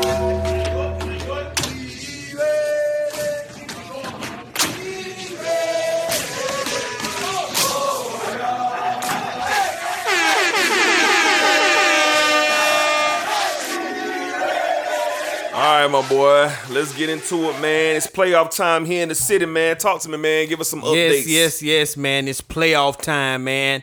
Football is is heating up. It's heating up, man. With playoff time, we have uh games from last week going on. Uh, the not semifinals, but the quarterfinals, and uh the games from last week we had the semifinals, and this week coming up we have a few semifinals and then some finals going on this week. But games from last week from high school football playoffs, we had uh Ed White take the L to Mainland Buccaneers 64 to 49. Uh, we had Sandalwood take the L to the uh, Seminoles, the Fighting Seminoles, 40 to 20. And my man, man, I hate to say this. We had Ribault Ugh. take an L to Riggards. 44 to 26. But Oh, shout out to. Ribault, man, for making a run. I don't even know where that's at, bro. I don't even know where that's at, bro. And we had University Christian get the win 35 to 20 over North Florida Christian. We had um I'm sorry, we had Bartram Trail get the win over oh, Spruce Creek 35 to 13. What that's at? I have no clue, my boy. And then we had Florida High take a L to Trinity Christian, moving on 45 to 14. And we had the St. Augustine Yellow Jackets get the win 34 to 7 over Pace. And then we had Fleming Island take out Atlantic Coast 42 to 7. Okay. And we had the Bolles Bulldogs get the win on Friday night uh, against the South Raiders uh, 42 to 7. And that's our games from last week. Now we have uh, the games for this week. They are still they haven't posted them yet, so we st- we're gonna have to talk about those on the next show. But um, let's give a shout out to the guys. Yeah. Uh, in the playoffs, Yeah. we're gonna have some state championship, some state championships being handed out this week, Yeah. and also have some teams moving on to state championships Yeah. this week. So shout out to the kids, man, for doing everything on the gridiron, gridiron, and giving it their all, man. Yeah, shout out to all the kids in the city, man. Shout out to everybody Jacksonville, Florida, doing their thing uh, in the pursuit uh, of a championship right here in the city, man. It just hurt so bad, man, that the Trojans, man, my Ribault Trojans, man, went to the house in the fashion they went home against a team that I never heard of a day in my life. But like I was telling Black Girl on the phone, man, hey, at least we was in the playoffs longer than Raines. And Raines, I love y'all. I, all my homeboys went to Raines. Most of my homeboys went to Raines. I'm like one of the only few that went to Bolt. But it still hurts me bad that the Trojans, my boy, are going home. All right, man, we're gonna get into some other news, man, and me and Black are gonna get out you guys' ear. Let's get it going, let's get it going. All right, man. So the Reduced Lunch Sports Fantasy League is cranking and cranking and cranking, my boy. It's almost that time for the playoffs, man. And I tell you what, man, it's hard times out here, man. Tight race, man, but not at the top. We got Crystal's team, man, at 9 and 2. Mind if I wild out at 8 and 3, followed by uh, Ease on four boys, the Brady Bunch and Chris Championship team are all eight and three. Then we get down to the number six and the seventh seed. I see touchdowns of Corona season. That's my boy Charles Evans at seven and four. And then we got Said, Black, and myself all at six and five. Followed with Jamal's team and is it 2021 yet? So we're hanging around in there, man, trying to get a playoff berth, man. And uh, you What's know, the playoff format this year? The top what? I don't quote me. I'm not really sure. I think we added a couple teams than we did from last year. Last year was only 14. Okay. It was only okay. 14, so I think we added it, kind of broadened So it up six. this year. So I believe so. Okay, But I'm gonna have to double check. Have to get with Fred to see how we set that up. Shout out Freddie Bricks, by the way. Uh, he's not doing too well. He won't be in the playoffs. He's sitting at two and nine, sitting at 19 in the Reduced Lunch Sports Fantasy League. And shout out Hendricks, man. She really doing the thing, running the league, sitting at nine and two. All right, man. Let's get into it, man. Some other news, man. We got Brandon Ingram of, of the uh, New uh, New Orleans Pelicans signing a max deal of $158 to stay with the Pelicans. Well deserved All Star this year, most improved player of the year this year. Ingram deserved this money, man. Bam Adebayo got a max deal for the Miami Heat, $163 million to stay with the Miami Heat. They signed him a year early. I think Bam deserves it, man. He is the heart and soul of that team. Jimmy Butler was a piece they need to get him over, man. So I'm with that with Bam getting this money, man. He played really hard and, and, and, and was a big piece of that Heat team. Uh, Nicolas Batum. Uh, released from the Hornets and and and he signed with the Clippers. And the reason I'm telling y'all this because they said Nicolas Batum is going to be a great help to get the Clippers where they need to go. Now, Black, do we believe that? No, we don't. Okay, moving along. Triple G back in the ring later on this year, December 18th. He'll be taking on sipping on some scissor, whoever that guy is, for the middleweight strap, my boy. Triple G and Santa Tamina will be fighting for the middleweight strap on December the 18th. Um, and in Detroit, and uh, the Detroit Lions National Football League, they finally fired Matt Patricia and their general manager Bob Quinn. Black.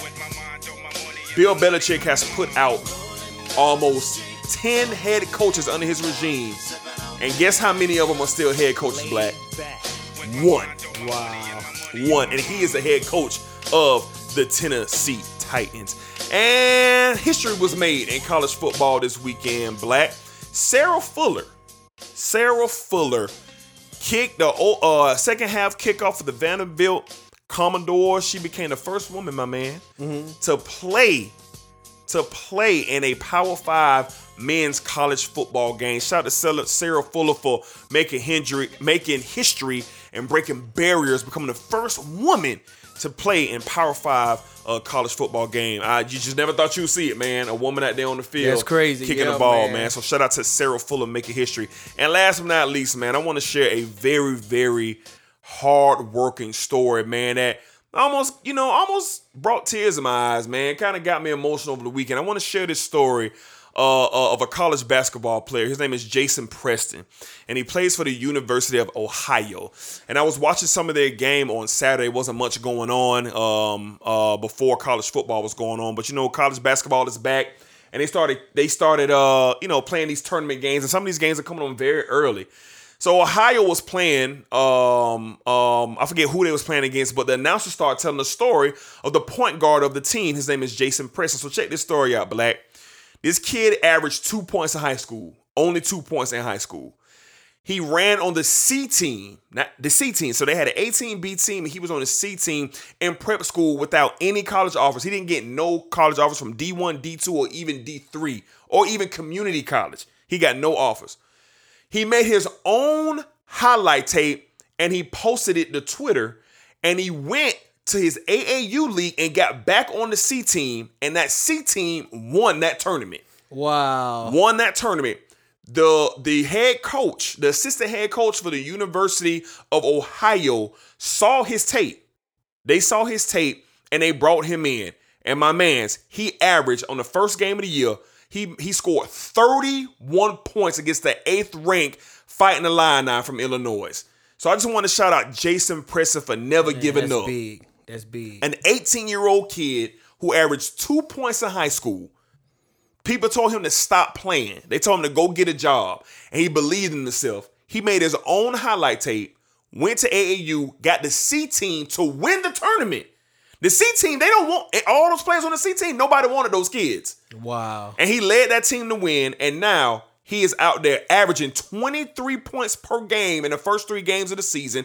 Ohio Bobcats, I think, they're two and one, and he scored 31 points in the first game of the year against the Fighting Illini, number Mm. eight team in the country. So I just want to shout out that kid, man, Jason Preston. So I went to Twitter, I followed him, I went to Instagram, and I followed him because I'm gonna be, I'm gonna watch him. Yeah. because he could be a kid that could we could be talking about another two to three years. That's in the National Basketball Association doing his thing. So hey, never give up on your dream, no matter what it is. Mm-hmm. Never give up. Keep Shout out to him too, man. Yeah. That's that's that's a big Yeah. deal. Keep grinding, keep hustling, man. So I just want to show that kid some love. Like, you got anything else before we get out of here? Yeah, D. Uh, just wanted to mention this uh, to our boxing fans. One of your favorites is back in the ring. Okay. He's getting back in the ring for the second time this year. Who's that? Shakur Stevens is back in the ring December 12th. Okay. December 12th. He's taking on T- Tanaka Kahn Clary. my boy. Mm. Sound like December 12th, headliner. Now, the backdrop of this story, uh, Shakur Stevenson vacated vacated his featherweight title and is moving up to uh to he's moving up to uh junior welt junior lightweight division where you have the likes of uh Lopez, Teofimo Lopez, um what's my man name? Uh Gervonta Davis, the likes of those guys. So he wants to move up and try to get some big fights. So he's stepping in on short notice and taking this fight on short num- notice December 12th against uh, Cor- uh Tanaka Kahn Clary. Yeah, that sounds smell like a knockout in the third so, round. uh, yes, he's back on TV on ESPN, top ranked December 12th. I will be watching. I will be watching. I love Shakur Stevenson. He can afford to come back on short notice. You want to know why, Black? Because he didn't get it. He didn't get hit in his last fight. He took no damage, so that's why he can come back on short notice. All right, man. So this has been episode 88 of the Reduced Lunch Action Sports News Desk. Man, we really appreciate all the love, all the support, listening to us week in and week out, conversating with us on Twitter, man, reposting our shows, putting the show on your store, man. It does not go unnoticed. We are very grateful and we appreciate it. And me and Black got some things coming for y'all to end the year, and we got some things coming in 2021, man. So we just thank y'all for rocking with us, dog. Like for real, for real. So I'm your man's one more time, one of your favorite sportsologists, Dedrick L. Hicks Jr. And it's your man Black, one of your favorite sportsologists. Once, like D said, we'll appreciate all the love, all the support that we get here on the sports desk, man. Y'all can hit me up on Instagram on at Black ENL3 on Twitter and Instagram, man. Y'all hit me up. Yes, sir. Yes, sir. And y'all can find me uh, at Dedrick Hicks Jr. on Twitter and Instagram. Uh, me and Black, we're gonna be uh, recording this show live, man. We're gonna be getting on YouTube and streaming the show live. We're gonna be, you know, doing some updates here. Uh, to the sports desk to kind of add some content to what we got going on here, man. So y'all look out for that going into 2021. Y'all be safe out there. Take care of yourselves and uh, wash your hands. Keep your distance. Wear a mask, man. This thing is still out here, and uh, you know, keep your family and your loved ones safe, man. So until next week for episode 89, we'll get with y'all a little later. Be safe, y'all. Yerp. Yeah, make him faint. There you go. Faint step. Oh, there's a faint from Jake. Mm, caught him. Oh, my God. Down. Lord have mercy. Oh, Jesus. Oh, Lord. Snoop talk about Precious dropping it like it's hot, baby. Lord, take my hand.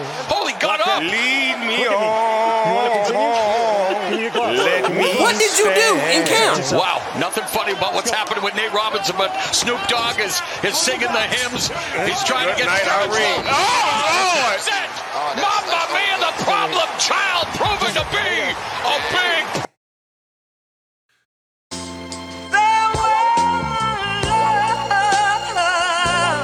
Griselda, Griselda, Gangsta, gangsta. Hey, this reduced lunch sports, man. Come on now. You're listening to the sports show. New Sports Desk.